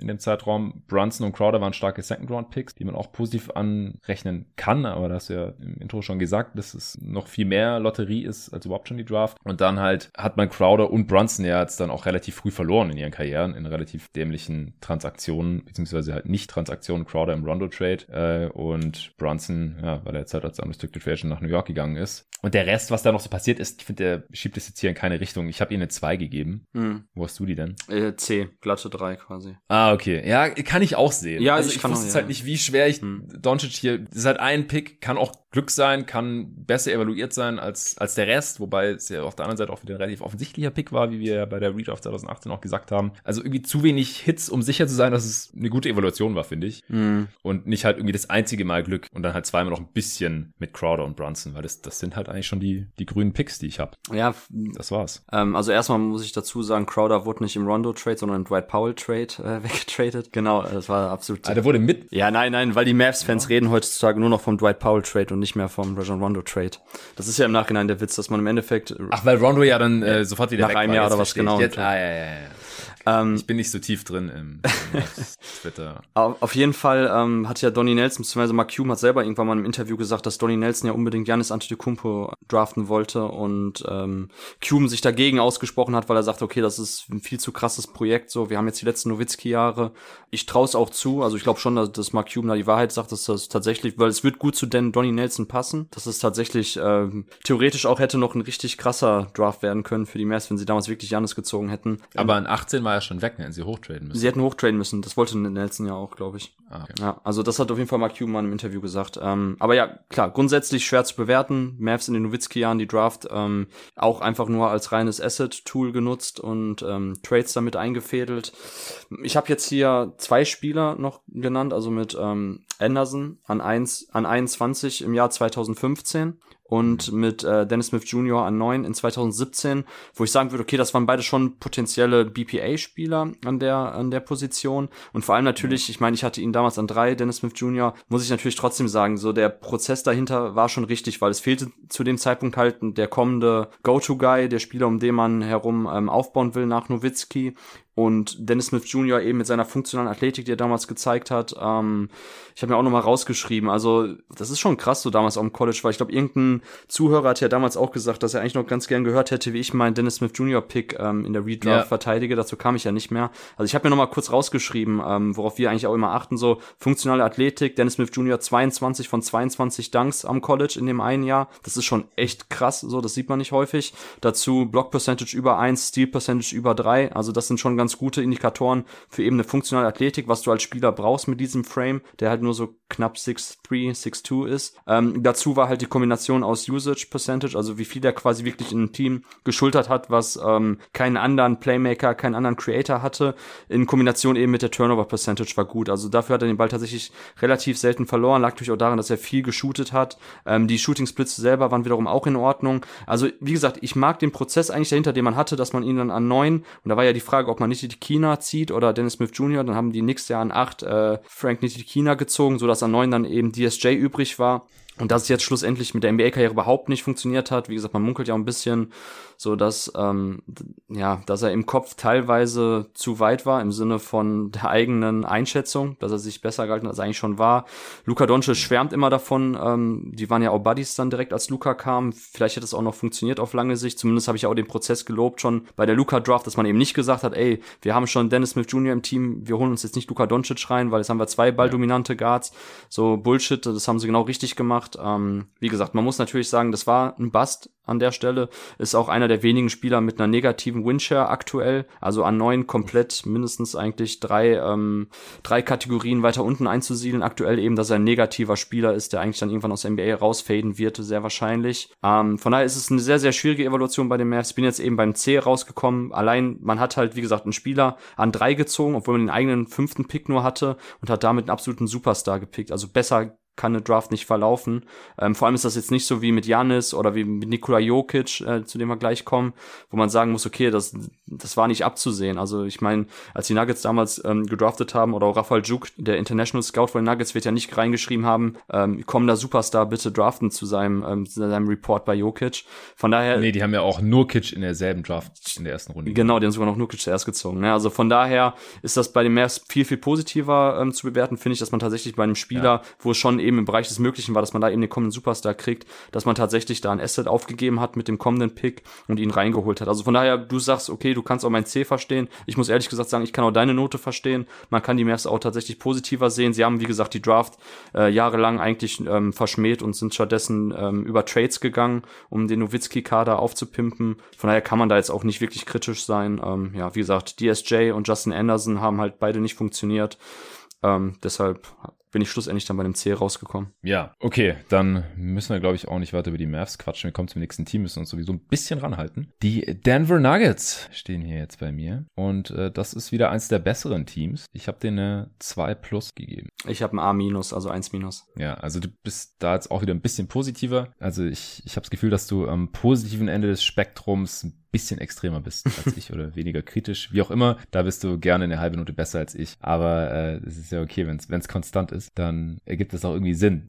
Du darfst jetzt, glaube ich, zuerst den Case machen. Ich habe gerade mit dem Mavs angefangen. Genau, also ja, ich habe mir erstmal notiert, äh, die International Scouting-Pioniere der letzten Jahre gewesen. Also man hat 2012 Fournier, 2014 Jokic und Nurkic, ähm, danach Moutier, äh, Hernan Gomez, Peter Corneli in den Drafts. Also man ist halt sehr, sehr stark in diese International-Schiene gegangen. Mit Rafael Juk hat man ja auch einen der bekannteren International Scouts ähm, in den eigenen Reihen. Ähm, ja, wie gesagt, Jokic an 41, der vielleicht beste Value-Pick aller Zeiten. Ähm, ja. Ne, macht das jetzt aber nicht automatisch zu einer A+, wie ich gerade schon scherzhaft gesagt nee. habe, war es ja nicht so, als ob die davon ausgegangen sind und sich schon die Hände gerieben haben, als sie ihn dann gezogen haben. Von daher, da war ein bisschen Glück dabei, aber trotzdem auch sehr, sehr gute Evaluation, weil Jokic, äh, ich hatte mir letztens noch mal paar alte Sachen von ihm angeschaut, weil ich hab, kannte ihn natürlich auch nicht zu der Zeit, als er in Europa gespielt hat. So tief war ich dann auch nicht drin, dass ich da schon mir mich sehr, sehr genau mit International Prospects auseinandergesetzt habe, sondern da war ich noch ähm, primär NCAA und ähm, also das Spielgefühl, die Passing Skills, so das, das Low Post Playmaking Playmaking, Post-Playmaking. So, das war schon zu sehen. Also ich glaube schon, dass man da einen klaren Plan hatte, wen man sich reinholt oder, oder schon wusste, wen man sich da eben in den Kader reinholt. Ähm, von daher absolut positiv zu sehen und nicht einfach nur als Glück abzustempeln. Dann hatten sie gute opportunistische Trades eingefädelt. Ähm, negativ bei den Bulls gewesen, hier natürlich positiv, dass man Gary Harris und Nurkic ähm, sich bei der Draft reingezogen hat ähm, gegen den ja. McDermott-Pick. Dann natürlich aber auch ziemlich miese Trades, muss man ehrlicherweise sagen. Also Rudy Gobert und Mitchell haben sie beide an die Jazz gegeben. Ja, stimmt. Äh, 2017 ja. ähm, mit ähm, Donovan Mitchell, wo dann schon eine Missevaluation vorgelegen haben muss bei ihnen. Aber dafür haben sie natürlich mit äh, Monty Morris 2015 noch am Ende der zweiten Runde einen Super Value Pick abgegriffen. Ähm, mit Jamal Murray an sieben in Stil gelandet in 2016, auch wenn natürlich die Verletzungsprobleme mhm. die letzten Jahren ähm, ja verhindert haben, dass man ihn vielleicht aktuell auch höher sieht. Ich weiß jetzt nicht genau, oder ich hab's, ich konnte ja noch nicht hören, wo Jamal Murray in dem Top 30 Ranking ähm, von jeden Tag NBA gelandet ist. Ich hatte ihn Nico ja. hat ihn deutlich höher als ich, kann ich schon mal spoilern. okay, okay. Also ich hatte ihn ja, glaube ich, an zwei in unserer Redraft 2016. Ne? Ich habe ja auch gesagt, ähm, dass ich für möglich halte, dass Jamal Murray, wenn das Verletzungspech nicht so groß gewesen wäre, jetzt auch schon dann hätte eins weggehen können. Ähm, ja, du hast ihn mit deinem zweiten Pick gepickt, genau. aber das war an drei, weil du ah, hast okay. den ersten und den dritten. Ach so, deshalb. Ich, ja. Es war Brown, Siakam, Murray. Genau, Ingram. genau. Ich hatte ihn dann zwei. Also von daher Jamal Murray ähm, auch eben dann super Pick. Von daher, ja, also ich habe sehr, sehr viel Grün bei den Nuggets. Also ähm, Emmanuel Moutier ja. ist halt klar negativ. Ähm, ist kein Starter-Level-Spieler geworden, sondern ja, ein zweifelhafter Rotationsspieler, eher ein Minusspieler, der wahrscheinlich jetzt auch demnächst aus der Liga faden wird. Und ich war auch kein Emmanuel Moutier-Fan, muss ich dazu sagen. Ähm, also war jetzt nicht, nicht so, dass man das nicht hätte ahnen können, dass der Spielertyp problematisch ist und dass die Tools zwar gut aussehen, aber dass das eben für, einen für einen primären Playmaker noch sehr, sehr viele Defizite mit sich bringt als Spieler. Ähm, von daher, das ist für mich ein klares Minus, aber ansonsten die gerade schon angesprochenen Spieler, ne, wie Monte Morris, Kenneth Reed damals auch noch einen Spieler reingeholt, der auch ähm, ja an 22 eben normalerweise so dieses Low-End-Rollenspieler-Tier ist, aber der hatte lange Jahre gute Starterminuten abgerissen, ja. hatte natürlich irgendwann ein problematisches Skillset für die moderne NBA, aber bis dahin auch ein sehr, sehr guter Value-Pick gewesen. Von daher jetzt von. Ty Lawson auch. Genau, genau, stimmt. Ty Lawson auch an 18 war das, glaube ich, oder? Ja. Genau, nach, 2009. nach Joe Holiday. Ähm, und danach kam Jeff Teague, genau, die drei waren ja direkt hintereinander.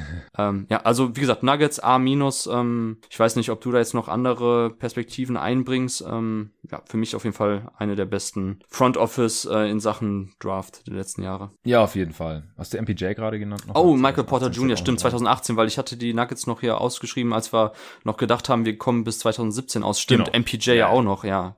ja. Dann wahrscheinlich so, ja, doch A minus safe.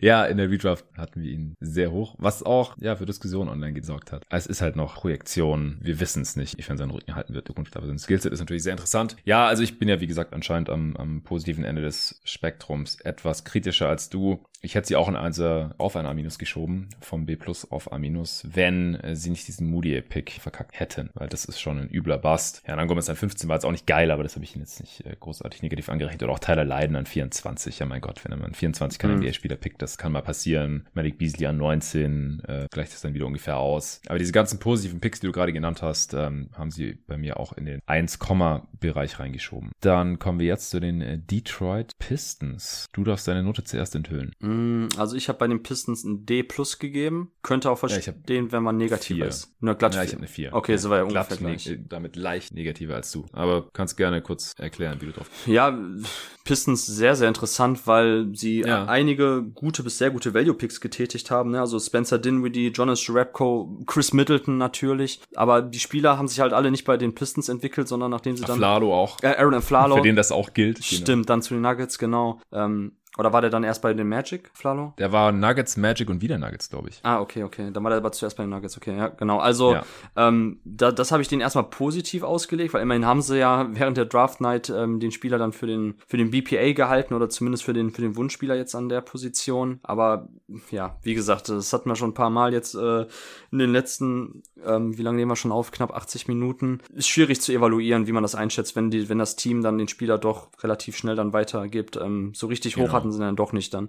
Und ähm, was ich halt äh, negativ sehe, ist die ähm, ist der Prozess bei den Picks. Also man hat sehr lange auf Bigs statt auf Flügelspieler gesetzt. Ähm, dann wiederum, ich habe jetzt gerade nicht ähm, zur Hand, wer der äh, GM war, aber dann ist man irgendwann, find, fand ich jetzt Wann? persönlich sehr krass auf diese Tools gegangen. Also dass man dann mit Stanley Johnson sich jemand reingeholt Ja, das war dann, da war der Wechsel. Jeff Bauer 2015. Davor ja. war es immer Joe Dumas. Genau, bei Joe Dumas, wie gesagt, da fand ich das schon eben so eine. Man hat ja damals auch dieses ähm, Triumvirat versucht aus Bigs aufzubauen mit Andre Drummond, ähm, Josh Smith und äh, wer war der dritte? Greg, Greg Monroe. Monroe. Genau, Greg Monroe. Richtig, richtig. Das ging ja komplett in die Hose. Von daher, wie gesagt, sehr wilde Kaderkonstruktion zu dem Zeitpunkt. Ähm, sie haben damals 2013 an 8, also auch noch mit einem anderen hohen Pick, ähm, Kentavious Capital Pope geholt. Eigentlich jetzt, wie gesagt, ein guter ähm, 3D-Rollenspieler, der vor allem tatsächlich auch relativ prototypisch nah dran ist an dem 3D. Das finde ich ja immer sehr positiv oder mag den Spielertyp total. Ähm, ist halt jemand, der auf jeden Fall während einer, während einer Finals-Serie auf dem Parkett stehen kann.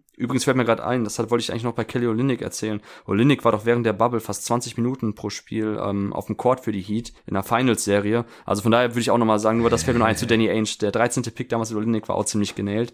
Ähm, auf jeden ja. Fall ähm, fand ich, wie gesagt, was danach kam, echt negativ. Also nach Spencer Dinwiddie 2014, der in der zweiten Runde noch ähm, gepickt wurde. Danach Stanley Johnson, krasse Tools, aber halt wenig Skills. Henry Allenson, ja. ein katastrophaler Pick. Ich weiß, an 18 ja. bin ich zwar normalerweise schon der Meinung, okay, das befinden wir uns jetzt eben in der Range, wo man eigentlich ähm, brauchbare Rotationsspieler sich noch reinholen kann. Aber Henry Allenson war für mich jemand, der in der NBA einfach nicht mehr spielen kann, weil er einfach defensiv aufgefressen wird. Hat sich dann nur 83 Spiele gehalten.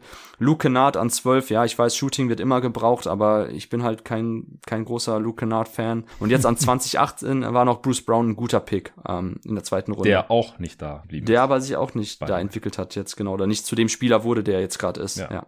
Ja, ja, also die, die kann man alle schwerlich dann positiv anrechnen. Ich habe übrigens geschaut, Aflalo äh, erst kurz bei den Pistons, dann Nuggets, dann Magic und dann nach kurzen Stints woanders wieder Magic. Also war zweimal bei den Magic, nicht zweimal bei den Nuggets. Ah, okay. Aber ja, ich glaube, unser Evolutionsprozess, der stimmt hier quasi überein. Also die besten Picks waren spät und dann aber nicht lang da. Lottery teils sehr schlecht oder irgendwie unglücklich gedraftet. Und halt, ich finde auch so im Bigger Picture absolut nichts, was die Pistons nach ihrem Titelteam wirklich weitergebracht haben. Nein, gar also, nicht, ne? Ja, Drummond war okay als Pick an 9, aber ja. dann war man halt auch irgendwie in diesem Mittelmaß gefangen. Waren jetzt auch wenig katastrophale Picks dabei, ja, Ellenson, aber war halt auch der 18. Stanley Johnson an 8 war irgendwie ein Bust, weil er ja keine, keine Skills entwickelt hat. Austin Day an 15 mal 2009. Monroe und Knight, ja, Knight war, fand ich da eigentlich kein schlechter Pick an 8, aber komplett verletzungsgeplagte Karriere, haben sie gegen Brandon Jennings getradet. Also alles irgendwie meh und halt unterdurchschnittlich. Klar, unterdurchschnittlich für mich. Pistons das fünft schlechteste Team hier, Rang 26 mit einer 4,0. Kommen wir zu den Golden State Warriors. Und äh, ich gehe mal davon aus, dass du hier wieder ein A oder A- hast. Ähm, ich habe ein A, glattes A. Ja, ja, also es, es zieht sich hier durch. Ich, ich habe wieder B+. Ähm, das liegt einfach an unserer Gewichtung. Äh, die, die hatten kaum hohe Picks und haben daraus in diesem Zeitraum über drei verschiedene GMs hinweg auch interessanterweise, also das kann man jetzt auch nicht alles einem GM irgendwie hier äh, zuschieben, die Dynastie der letzten mindestens sieben Jahre eigentlich aufgebaut. Wahrscheinlich dann in drei Jahren können wir sagen, die Dynastie der letzten Dekade oder letzten zehn Jahre. Und wäre da nicht ihre relativ unerklärliche Liebe für irgendwie unskilled Bigs in der Draft, die sie hier dann halt ja. bei meinem Prozess schon ein bisschen runterzieht, wenigstens halt von A oder A- auf B plus, äh, wäre das hier auf jeden Fall halt, äh, wie gesagt, im A-Bereich. Aber ich, ich kann halt nicht dieselbe Note wie bei anderen Teams geben, die, die halt nicht ständig irgendwie so komische Sachen machen in der Draft. Aber klar, Steph Curry zu draften an 7, krass, Claire Thompson an 11 und Draymond Green an 35. Aber auch, ich, ich kann halt den Draymond-Pick nicht so super positiv gewichten hier, wenn sie halt fünf Picks vorher in derselben Draft Feste Sili selber draften, zum Beispiel. Und äh, 2010 Epke Judo an 6. Was ist das? 2007 Brandon Wright an 8. 2008 Anthony Randolph an 14. Also auch ständig Lottery-Picks für diese Big Busts, muss man leider sagen, wie es ist, verschwendet. Ja, Jordan Bell, Damien Jones, die haben ja dann auch teilweise noch Rollen gehabt. Oder Damien Jones war ja dann auch dieser Spot-Starter, nomineller Starter. Aber ist jetzt ja kein toller NBA-Spieler Spieler, klar, 30. Pick, ja. Mit Nedovic haben sie da auch mal jemanden gepickt, der, der gar nichts gebracht hat. Und mit Kevin Looney, ja, auch mit dem 30. Pick, immerhin auch mal ein Spieler, der, ja, ein sehr, sehr wichtiger Bestandteil von dem Titelteam auch war. Also unterm Strich natürlich sehr, sehr positiv alles, gar keine Frage. Aber ich habe halt auch schon wie bei anderen Teams, wo wir das ja auch schon hatten, diesen Fall wenigstens ein bisschen was abziehen müssen mhm. für die Bars. Ja, kann ich nachvollziehen. Also Marco Bellinelli, damit fängt es ja bei uns an. Äh, 2007 hat auch den Draftspot äh, outperformed, an 18 gezogen, eher Richtung ähm, Richtung Startermaterial. Ähm. Ja, Brandon Wright war auch 2007. Ah, stimmt, Brandon Wright war auch Pick. noch, stimmt, stimmt. stimmt. Aber, Vor Bellinelli. Genau, Bellinelli. Ähm, ich würde halt sagen, Anthony Randolph kam vielleicht so, keine Ahnung, knapp zehn Jahre zu früh in die NBA. Ich glaube, wenn Anthony ja. Randolph als dieser Spielertyp ähm, jetzt in die NBA kommt, könnte in diese, ähm, ich weiß, jetzt mache ich mir ähm, paar Feinde wieder in dem sehr ähm, in dem sehr aggressiven Boston Celtics Fanlager, wenn ich ihn jetzt mit Robert Williams vergleiche. Aber zumindest ist Anthony oh. Randolph als unfassbar krasser athletischer Typ. Klar, der ist nicht ganz so dieser, dieser krasse Roma gewesen. Ähm, aber ich kann mir schon vorstellen, dass der Spielertyp heute halt eher ganz klar auf die 5 geht ähm, oder auf die 4 halt neben einen, ähm, neben einen Drop Big und da eben dann eher als Roma aktiv ist defensiv. Aber der hatte schon wirklich ein sehr, sehr interessantes Skillset, Randolph, aus dieser ja. unfassbaren Run-and-Jump-Athletik und ähm, eben dieser Agilität zusammen auch mit mit ein bisschen Ballhandling, dass er auch den Ball auch mal selber pushen konnte in Transition, Coast to Coast gehen und so, hat ja auch eine, sehr gute Karriere in Europa hingelegt. Ähm, den würde ich jetzt nicht so trashen an 14. Ähm, ich glaube, damals war, nee, wie gesagt, ne, genau. Aber dann eben Steph Curry an 7. Also der einzige Pick, ne, dann, wenn wir jetzt ähm, 2010 Epke Judo äh, ausklammern, danach kam halt Clay, danach kam Harrison Barnes ähm, und Draymond Green, danach kam Kevin Looney. Also ich finde halt, wen man trashen kann, ist halt der Pick für Epke Judo an 6 2010. Der war schon hart, ähm, gerade weil das auch schon eine Range war, wo man jetzt vielleicht retrospektiv schon hätte über Gordon Hayward und Paul George nachdenken können, wenn man schon sehr progressiv ähm, gewesen wäre im Sinne von ähm, Wing Creator Spieler oder generell Flügelspieler, die von allem ein bisschen was mitbringen. Am Beispiel von Paul George auch noch krass athletische Tools mitbringen. Ähm, die hätte man vielleicht an sechs schon ziehen können. So, das ist halt das Ding, wo da tatsächlich der Prozess auch nicht gut war. Aber ansonsten wie bei den Celtics eben, man hat nicht nur einen Contender, nicht nur ein Championship-Team, sondern echt eine, eine Dynasty jetzt sich selbst zusammengedraftet mit Steph Curry, Clay Thompson und Draymond Green. Dazu halt noch eben gute Rotationsspieler wie Kevon Looney ähm, am Ende der ersten Runde abgegriffen. Also von daher Genau, wenn man jetzt eben die paar Picks, die du genannt hast, nicht so schwer gewichtet, eben im Bigger Picture wie ich, dann muss man sagen, ist das natürlich eine der allerbesten Drafts, die wir in der letzten Dekade hatten. Auf jeden Fall. Dann kommen wir jetzt zu den Houston Rockets. Den habe ich eine glatte 2 gegeben. Ach, ich auch. Ja, ich habe auch B.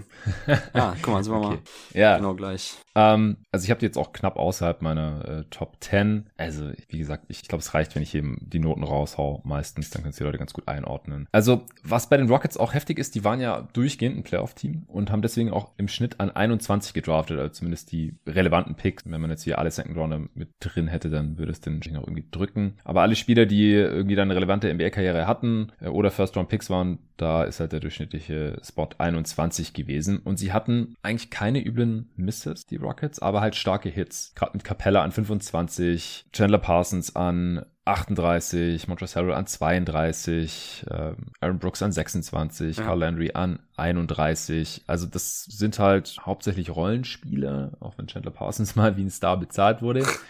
Aber für die Draft-Position fand ich das halt schon ziemlich stark. Also klar, Jeremy Lamb an 12 war nicht so geil, aber der ging ja dann auch im Trade für James Harden weg. Äh, Royce White hatte Flugangst, was das hauptsächlich Hindernis für seine NBA-Karriere dann war. Der war an 16 gepickt worden. Terrence Jones fand ich an 18 damals eigentlich auch nicht verkehrt. Eigentlich auch ein relativ moderner Spielertyp damals gewesen. Sam Decker an 18. Konnte man alles irgendwie nachvollziehen. Und dann gibt's halt noch die die Marcus Morris, der gut, der erst woanders dann so richtig aufgeblüht ist, nämlich bei den Phoenix Suns, den man an 14 gedraftet hat, Patrick Patterson an 14, auch ein Badinger an 44, war dann eine Zeit lang ganz äh, produktiv. Ja, deswegen unterm Strich gut, deswegen eine 2. Ja, also Aaron Brooks, den, ähm, den ersten Pick, den wir jetzt ja haben, 2007, war ja bei den Rockets dann verdammt stark in der 2009er Playoff-Serie gegen die Lakers war das, glaube ich. Also der hatte ja damals echt ein mm. richtig krasses Jahr, knapp 20 Punkte, glaube ich, im Schnitt aufgelegt. Also für die Rockets selbst. War auch mal Most Improved Player. Genau, war Most Improved Player. Also für die Rockets auf jeden Fall komplett outperformed den, ähm, den, den Draft-Slot an 26. Bei Batum, den sie da weggetradet haben, zu den Portland Trailblazers 2008, so das könnte man jetzt ein bisschen negativ äh, bewerten. Ansonsten mm. Patrick Patterson fand ich damals auch schon so ein sehr moderner Spieltyp, was du gerade zu Terrence Jones war bei Patterson ja ähnlich, der auch von Kentucky ja, kam, zwei Jahre vorher, ein Stretch äh, Forward oder Stretch Vierer. Ähm, Im Gegensatz zu Terrence Jones hat er den Dreier dann wirklich bei einem okayen Volumen ähm, effizient getroffen oder zumindest ordentlich getroffen, eben für einen Stretch Big zu der damaligen Zeit. Wie du gesagt hast, so, das sind alles eben so Lottery, Ende der Lottery gewesen, Mitte der ersten Runde, die man aber alle genäht hat, mehr oder weniger. Ähm, Sam Decker fand ich nicht gut damals, den Pick, ähnlich wie Kaminski. Ich fand beide waren eben keine richtigen NBA-Prospects. Ähm, bei Kaminski schon noch eher, ähm, aber Sam Decker mochte ich wirklich gar nicht, um ehrlich zu sein. Der konnte sich ja auch nicht so lange halten. Ähm, ja, okay. Aber es waren an 18, ne? Deshalb nach meiner ja. eigenen Logik will ich es dann auch nicht zu hart abstrafen. Ähm, ja, wie gesagt, der Anthony Melton hat man damals äh, sehr günstig abgegeben. Ich weiß gar nicht, war das gegen Cash oder was zu den Suns? Oder wen hat man damals bekommen? 2018, ich weiß es schon gar nicht mehr. Aber ähm, äh, der war Teil vom Ryan Anderson Deal. Ah, okay. Ja. Okay, okay. Ja, aber ja, wie gesagt, für mich da so keine richtigen Lows drin, aber auch keine total krassen Highs. Ähm, aber ja, hatten auch nicht viel mehr Möglichkeiten eben, ne? Wie du gerade gesagt hast am Anfang, sie waren schon kompetitiv ähm, in diesem Zeitraum eigentlich durchgehend, war nie richtig in der ähm, in der Lottery drin oder im Rebuild. Das sind sie ja jetzt aktuell. Von daher ist wahrscheinlich eher spannend, wenn wir dann in zehn Jahren noch mal eine, eine Draft Grading machen, wie sich die letzten Picks dann bei den äh, Rockets geschlagen haben. Ja, Marquis Chris und Brandon Knight kamen da. Ah, okay. Ryan Anderson und die Anthony Melton. Ja, dann sind wir schon durch mit den Rockets. Also die meisten Picks hat Murray hier getätigt. Nur 2007 Aaron Brooks und Carl Landry waren noch Carol Dawson. Das hatte ich auch nicht mehr auf dem Schirm. Äh, kommen wir zu den Indiana Pacers, da war zwischen 2007 und 2017 auch nur ein Mann am Hebel und äh, zwar The Legend, Larry Bird. 2007 hatten die gar keinen Pick und ab 2008 hat ja Larry Legend dann einen soliden Job gemacht. Ich hätte jetzt ohne nachzuschauen gedacht, dass ich eine bessere Note gebe, aber ich bin im Endeffekt nur bei einer 3 Plus gelandet. 3 Plus, ich bin bei B minus. Mm, ja, okay, dann sind wir auch recht nah beieinander. Ich, vielleicht kannst du mich auch von der B minus überzeugen. Äh, du musstest, glaube ich, sowieso den Case zuerst machen. Ja, ich hätte ich hätte jetzt gesagt, vielleicht kannst du mich auch von der C, vom C Plus überzeugen. also es war, es war ja so, dass sie damals ja ähm, mit äh, 2010, das war jetzt die erste signifikante Draft, weil 2009 hatte man Tyler Hansbrough an 13 gepickt. Ähm, ja, ja, war halt noch zu einer Zeit, wo man eben so Rebound-starke ähm, Power-Bigs äh, noch hoch eingeschätzt hat. Wollte man heutzutage natürlich niemals mehr an dieser Stelle ziehen. Ähm, war dafür aber noch relativ produktiv, so die ersten Jahre Tyler Hansbrough. Das mhm. will ich jetzt auch nicht zu krass negativ auslegen, aber dann. Ey, ja bitte? Arne hat mir neulich, ja. hat mir neulich verraten, dass er mal nach der besten Saison von Tyler Hansbrough dachte und er hat auch ein Tyler Hansbrough Jersey. Wahrscheinlich als einer der wenigsten überhaupt in Deutschland. Er war riesiger äh, Psycho-T-Fan. Psycho ja. ja. Arne hatte eh einen Softspot für die Pacers seit Reggie Miller. Er hatte gesagt, zu einem seiner Brüder, dass Tyler Hansbrough mal All-Star wird. Ich hoffe, das ist okay, Arne, dass ich das hier gerade im Podcast verrate.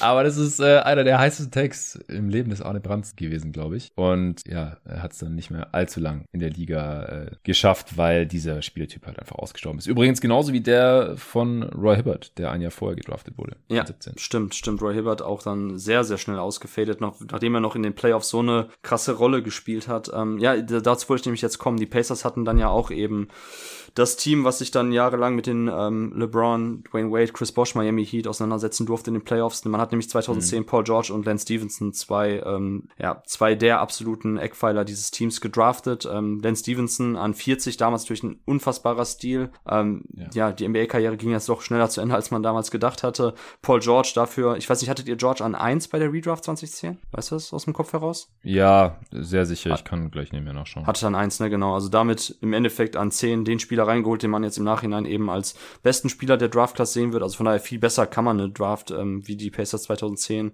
gar nicht angehen. 2011 dann super spannend. Man hatte mit den eigenen Picks ähm, Kawhi Leonard und Davis Bertans gedraftet an 15 und 42 und das war ja dann der George Hill Trade mit den ähm, mit den Spurs. Ähm, ja. Ja, das ist übel. Das ist übel. Das ist im Nachhinein übel. Das ist halt Trey Young, Luka Doncic Level übel in der in der Re-Evaluation. Ja, genau. ähm, ja, wie gesagt, deshalb natürlich auch weit davon entfernt. Jetzt ähm, ist eigentlich noch viel übler, weil George Hill halt so viel weiter weg ist von Kawhi Leonard. Er war halt schon ready, ja. Der, der war ja schon gestandener Veteran von einem Winning Team wie den Spurs. Deswegen kann man es nicht so hundertprozentig vergleichen. Er war ja nicht in derselben Draft wie jetzt Kawhi Leonard, mhm. aber Kawhi Leonard war halt fucking Finals MVP, All NBA First Team MVP Kandidat und so weiter und so fort.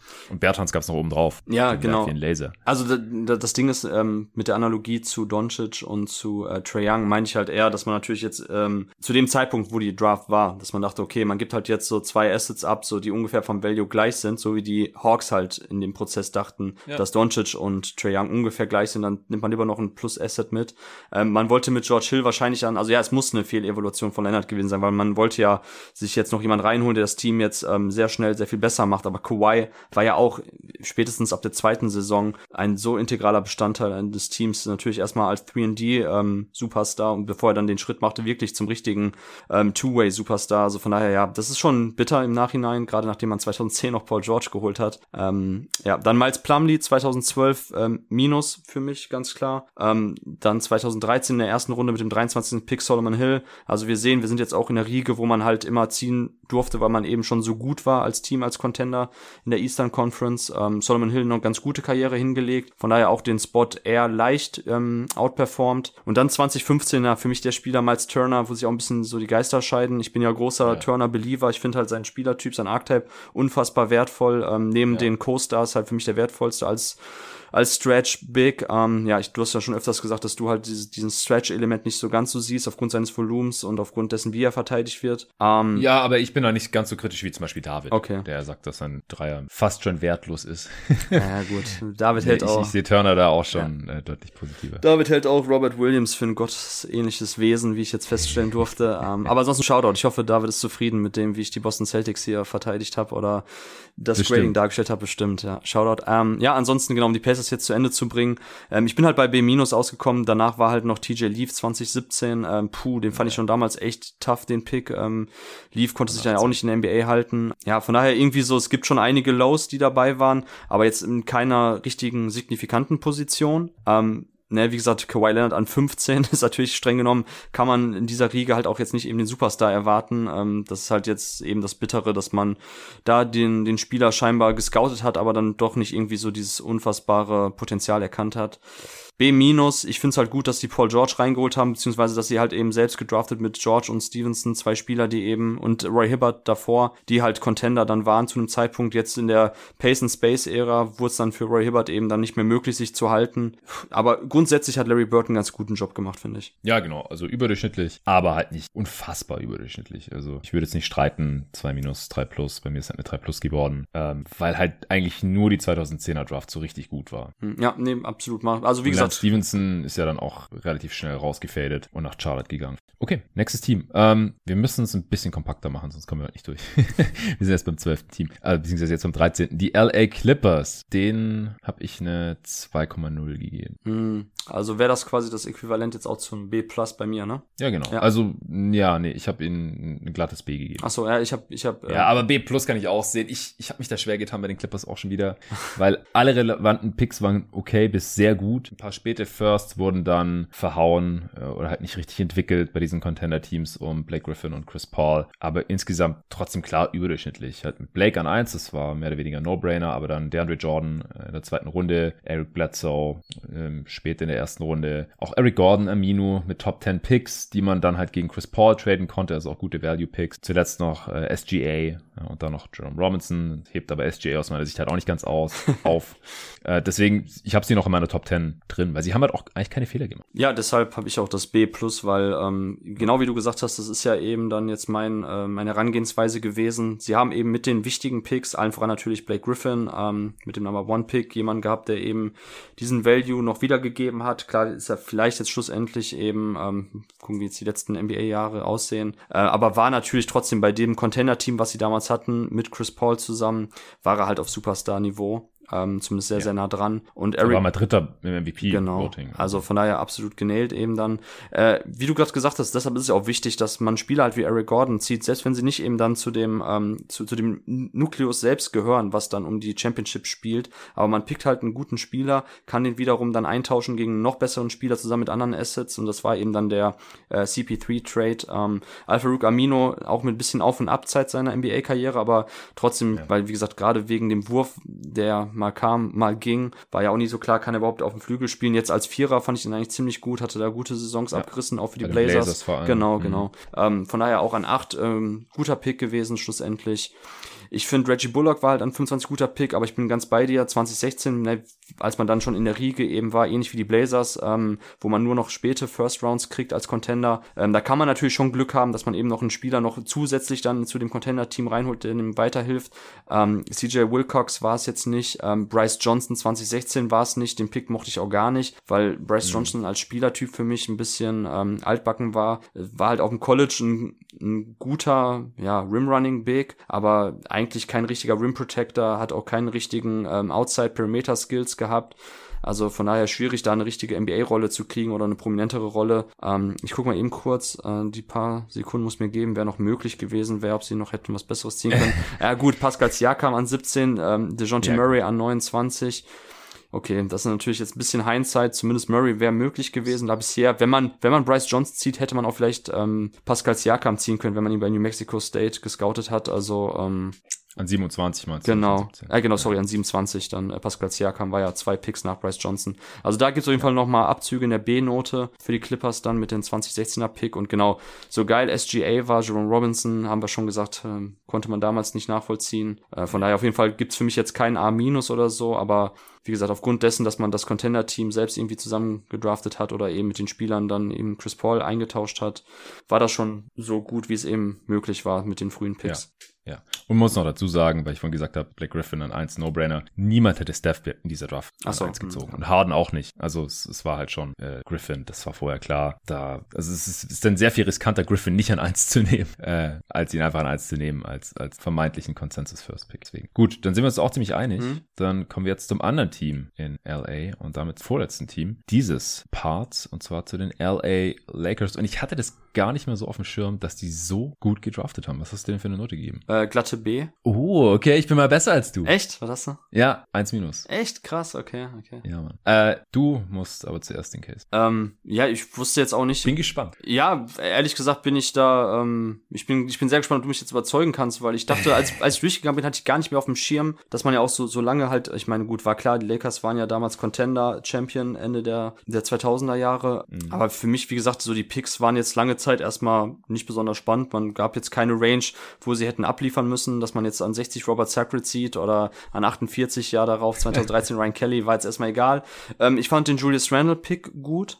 Wie gesagt, grundsätzlich ähm, streitbarer Archetype jetzt, ob er eben gut genug ist für eine primäre ähm, Scoring-Rolle oder primäre Playmaking-Creator-Rolle oder nicht, aber an sieben halt unfassbar guter Value. Ähm, Gerade bei einer Draft, die ja dann doch ganz anders jetzt ähm, ja, sich entwickelt hat, als man damals prognostiziert hätte, die 2014er Class, ähm, fand ich, wie gesagt, Randall ein guter Pick. Man hat halt gedraftet, genannt das Jahr danach mit D'Angelo Russell, auch jemand, den wir jetzt, also ich hatte ihn zumindest nicht an zwei, ich glaube, hattest du Russell an zwei? Jetzt überlege ich gerade bei der Redraft. Ähm, nee, an drei, aber an ich habe mir okay. noch mal die Class angeschaut und es gibt nicht so viele Alternativen, ja, weil ja. Booker war, war damals keine. Den haben wir, oder hab ich an eins redraftet, du an zwei dann Cat und an drei kam dann schon Dilo. Selbst in der Redraft ist er eigentlich der richtige zweite Pick. Ja, ich, ich hatte ja, ähm, ich, ich hatte ja ähm, Miles Turner und Porzingis an Ach, du 3 und 4. Du hattest beide vor Genau, vor und D'Angelo Russell an 5, ah. eben wegen den Stretch Rim Protector Archetype, den ich dann noch ein bisschen höher schätze. Ähm, aber Okay, ja, kann ich, kann ich sehen, aber Turner wäre ja auch keine Option gewesen an 2 und Christophs galt ja selbst an 4 schon als ein sehr riskanter Pick von äh, Phil Jackson damals für die Knicks. Ja, auf jeden Fall. Aber ich, ich bin gleich doch gespannt, weil wenn ich so drüber nachdenke, das Ding ist halt, ähm, D'Angelo Russell, okay,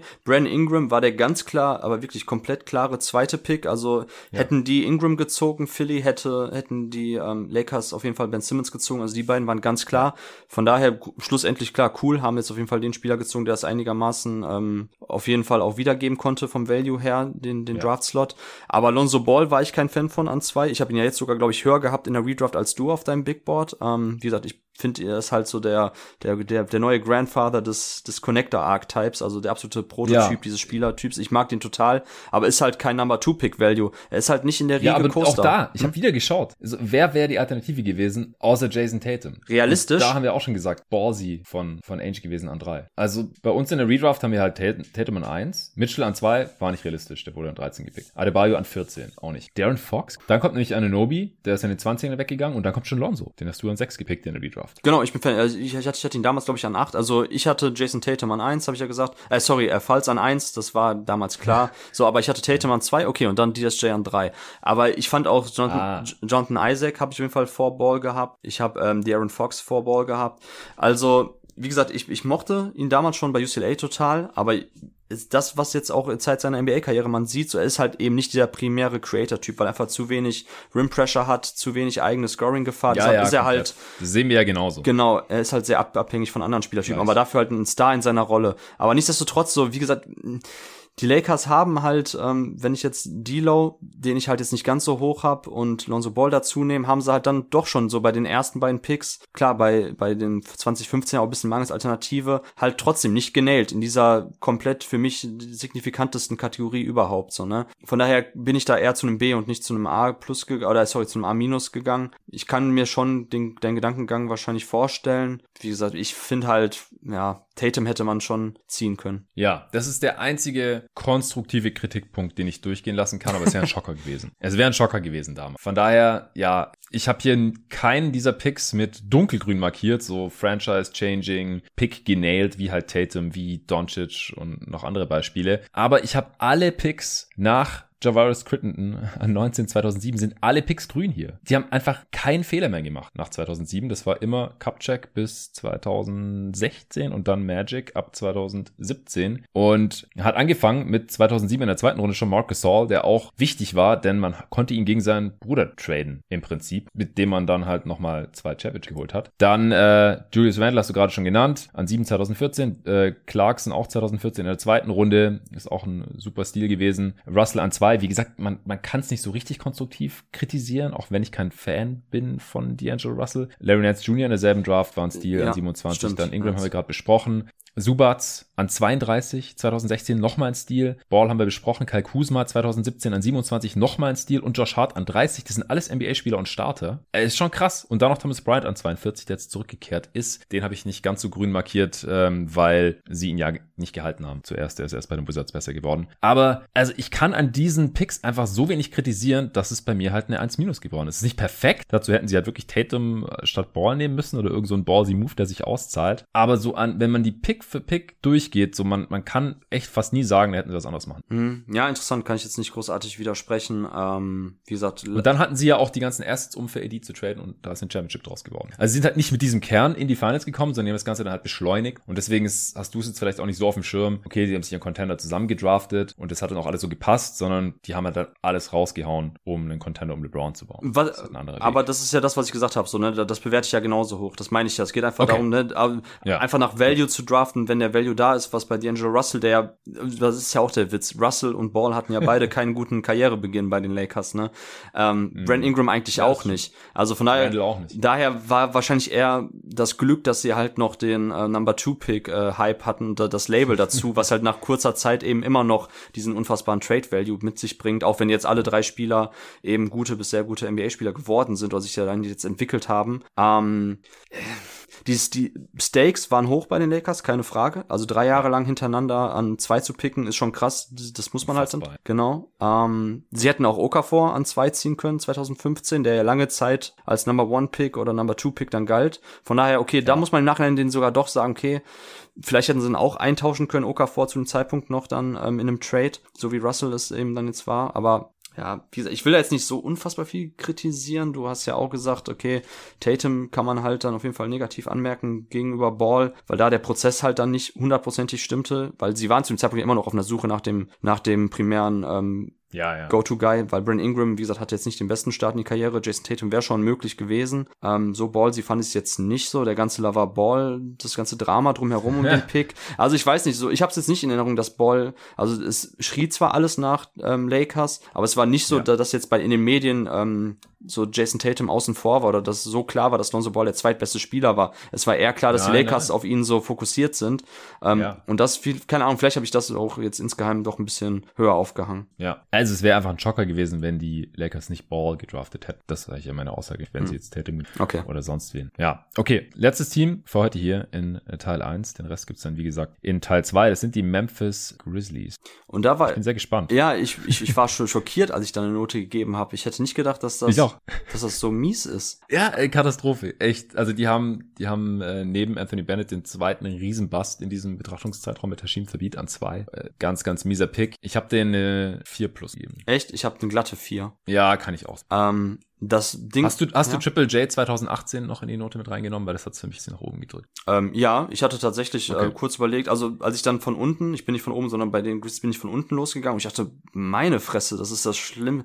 Ich krieg Augenkrebs, ich muss aufhören, mir die Draftpicks anzuschauen. also das war echt übel, weil das auch so eine Mischung war aus ähm, Fehlevaluation von Archetypes, also der Wert bestimmter Spielertypen. Ähm, also kam, da kam alles zusammen, was man eigentlich äh, nicht sehen will. Und da habe ich auch gedacht, wow, okay, krass. Und dann bin ich schon irgendwann jetzt bei 2016 angekommen mit bei Wade Baldwin, wo der als Spielertyp eigentlich super spannend war, den auch sehr, sehr viele viel höher hatten, ich auch, wo ich schon dachte, okay, das war eigentlich eine geile Draft. Man hat Wade Baldwin gezogen, man hat ähm, sich Deonta Davis äh, von Michigan State, von dem ich auch Fan war, reingeholt, sind beide aber auch gebastelt. Also von daher wäre ich da genauso schuldig ähm, oder müsste genauso in der Kritik stehen wie die Grizzlies. Aber dann hat Jaron Jackson es schon noch ein bisschen rausgezogen. Also zumindest so eine halbe Note gedanklich habe ich dann besser gegeben. Ja, also man, man kann im Prinzip sagen, nach Jerry West, der noch Mike Conley 2007 gepickt hat, kam die Sintflut Ja. in Memphis. Weil wer war der zweitbeste Pick in den folgenden zehn Jahren? Also nach, nach Triple J?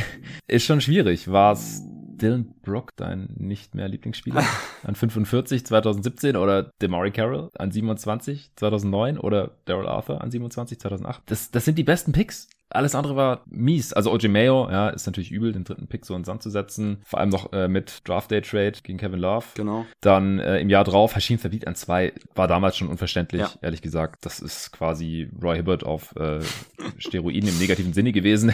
war einfach, das, also er war halt auch nie so gut wie Roy Hibbert, muss man, muss man einfach sagen. Er war nur lang und konnte deswegen ein paar Würfe blocken. Aber ansonsten war da nicht viel los mit, mit Basketball. Und dann, ja, so namhafte Dudes wie Xavier Henry an 12, Ja. Tony Roten an 25, Jordan Adams an 22, Joel Martin an 25, John. Stokes an 35. Also diese Late First, weil die Grizzlies waren ja auch gut, aber die hat man halt alle in den Sand gesetzt. Wade Baldwin hast du gerade schon besprochen. Gravis Vasquez an 28 war noch okay, aber ich glaube, für den Pick hat man auch extrem überbezahlt, wenn ich es Kopf habe, 2010. Ja, also echt dünn dann bis Dylan Brooks und Jalen Jackson 2010, 2008. Aber vor allem halt der Mayo und Verbeat Pick an drei beziehungsweise zwei Back-to-Back. Das, das reißt die ja schon sehr ordentlich nach unten. Und das scheinen wir eh nicht zu sehen. Ja, genau, kann ich jetzt nichts weiter hinzufügen. Hast ja eigentlich jetzt komplett runter, schon runtergerissen, was sie da so verbrochen haben. Ähm, genau, was ich meinte mit, mit falschen Spielertypen, also Jordan Adams auch irgendwie so, so Combo Guard, ähm, Mhm. trotzdem aber eben viel zu wenig Playmaking und also war ich auch überrascht, 32 Spiele nur gehalten. Ähm, Der war, hat aber auch üble Verletzungsprobleme. Ja, hatte üble nicht, War das Hüfte oder so? Habe ich nicht mehr auf dem Schirm genau, ähm, aber ich glaube auch trotz, ohne, auch ohne Verletzungsprobleme wäre es, glaube ich, nichts geworden. Joel Martin von LSU fand ich damals ganz geil eigentlich in Kombo mit ähm, John Mickey, den die Celtics gepickt haben, waren beide bei LSU. Waren aber halt ein spannendes College Frontcourt Duo, aber beide halt für die NBA dann nicht mehr zu gebrauchen. Ähm, da sind wir gerade auch wieder so in, genau in dieser Zeit, wo die Pace and Space Ära ähm, richtig durchbricht und wurde einfach dann schon so, wenn du zumindest nicht der unfassbare Athlet bist und auf für fünf verteidigen kannst, Defensive Playmaking mitbringst, Rim Protection, zumindest vielleicht einen Dreier triffst und das hatte Martin auch halt jetzt nicht richtig im Gepäck. Von daher, ja, wie gesagt, die Picks, die waren alle, die ganzen First Rounder alle nichts. Ja. Ja, ist äh, das sechst niedrigste Team in meinem Ranking auf 25. Und auch hier müssen wir noch ein bisschen anprangern, wer dafür verantwortlich war. Nach Jerry West erstmal Chris Wallace. Äh, mit einem Jahr, da war Jason Levine hier eingetragen. Ich glaube, sich da die Verantwortlichkeit ein bisschen geteilt und John Hollinger war ja dann auch mit drin. Aber Chris Wallace war, war echt übel Draft-Error. Ja, ist ja zum Glück jetzt ein neues Front Office und äh, der amtierende Executive of the Year und die letzten Jahre sieht es auch schon viel besser aus, was die Drafts der Grizzlies angeht, aber das äh, fließt ja hier bei uns noch mit ein in die Bewertung. Ist ja nur bis einschließlich 2018. Und der Pod heute ist nur bis einschließlich Memphis Grizzlies. Das war Teil 1. Die restlichen 15 Teams im selben Stil gibt's im nächsten Teil, wie gesagt, zu hören für jeden, der supportet über steadyhq.com slash jeden Tag NBA oder Spotify einfach jeden Tag NBA Supporter Feed suchen. Und sobald ihr da dann äh, Pod hören wollt, dann werdet ihr aufgefordert, bei Steady einzuloggen oder einen Account anzulegen und jeden Tag NBA dort monatlich zu supporten. Würde mich sehr freuen, wenn noch ein paar dazukommen, damit wir das auch noch nächste Saison und nicht viele weitere Saisons weiter betreiben können. Ansonsten danke an kicks.com, denn ohne Sponsoren wäre es natürlich natürlich auch schwierig. Danke dir, Torben. Danke an alle fürs Zuhören. Ihr könnt natürlich gerne mit uns über diese Benotungen und Rankings diskutieren. Äh, mit Torben auch gerne auf Twitter zum Beispiel unter Torben41 oder falls ihr Supporter seid, gerne auf Porter Discord. Wenn ihr da rein wollt, dann äh, schreibt mir einfach schnell eine Nachricht auf Steady. Dann lasse ich euch da sehr gerne noch mit rein. Da sind schon über 300 Supporter und Supporterinnen am Start und lesen mit, diskutieren mit, äh, schreiben ihre Meinung da rein. Ist sehr spaßig. Ja, ansonsten Teil 2, Drop die Tage. Bis dahin. Ciao.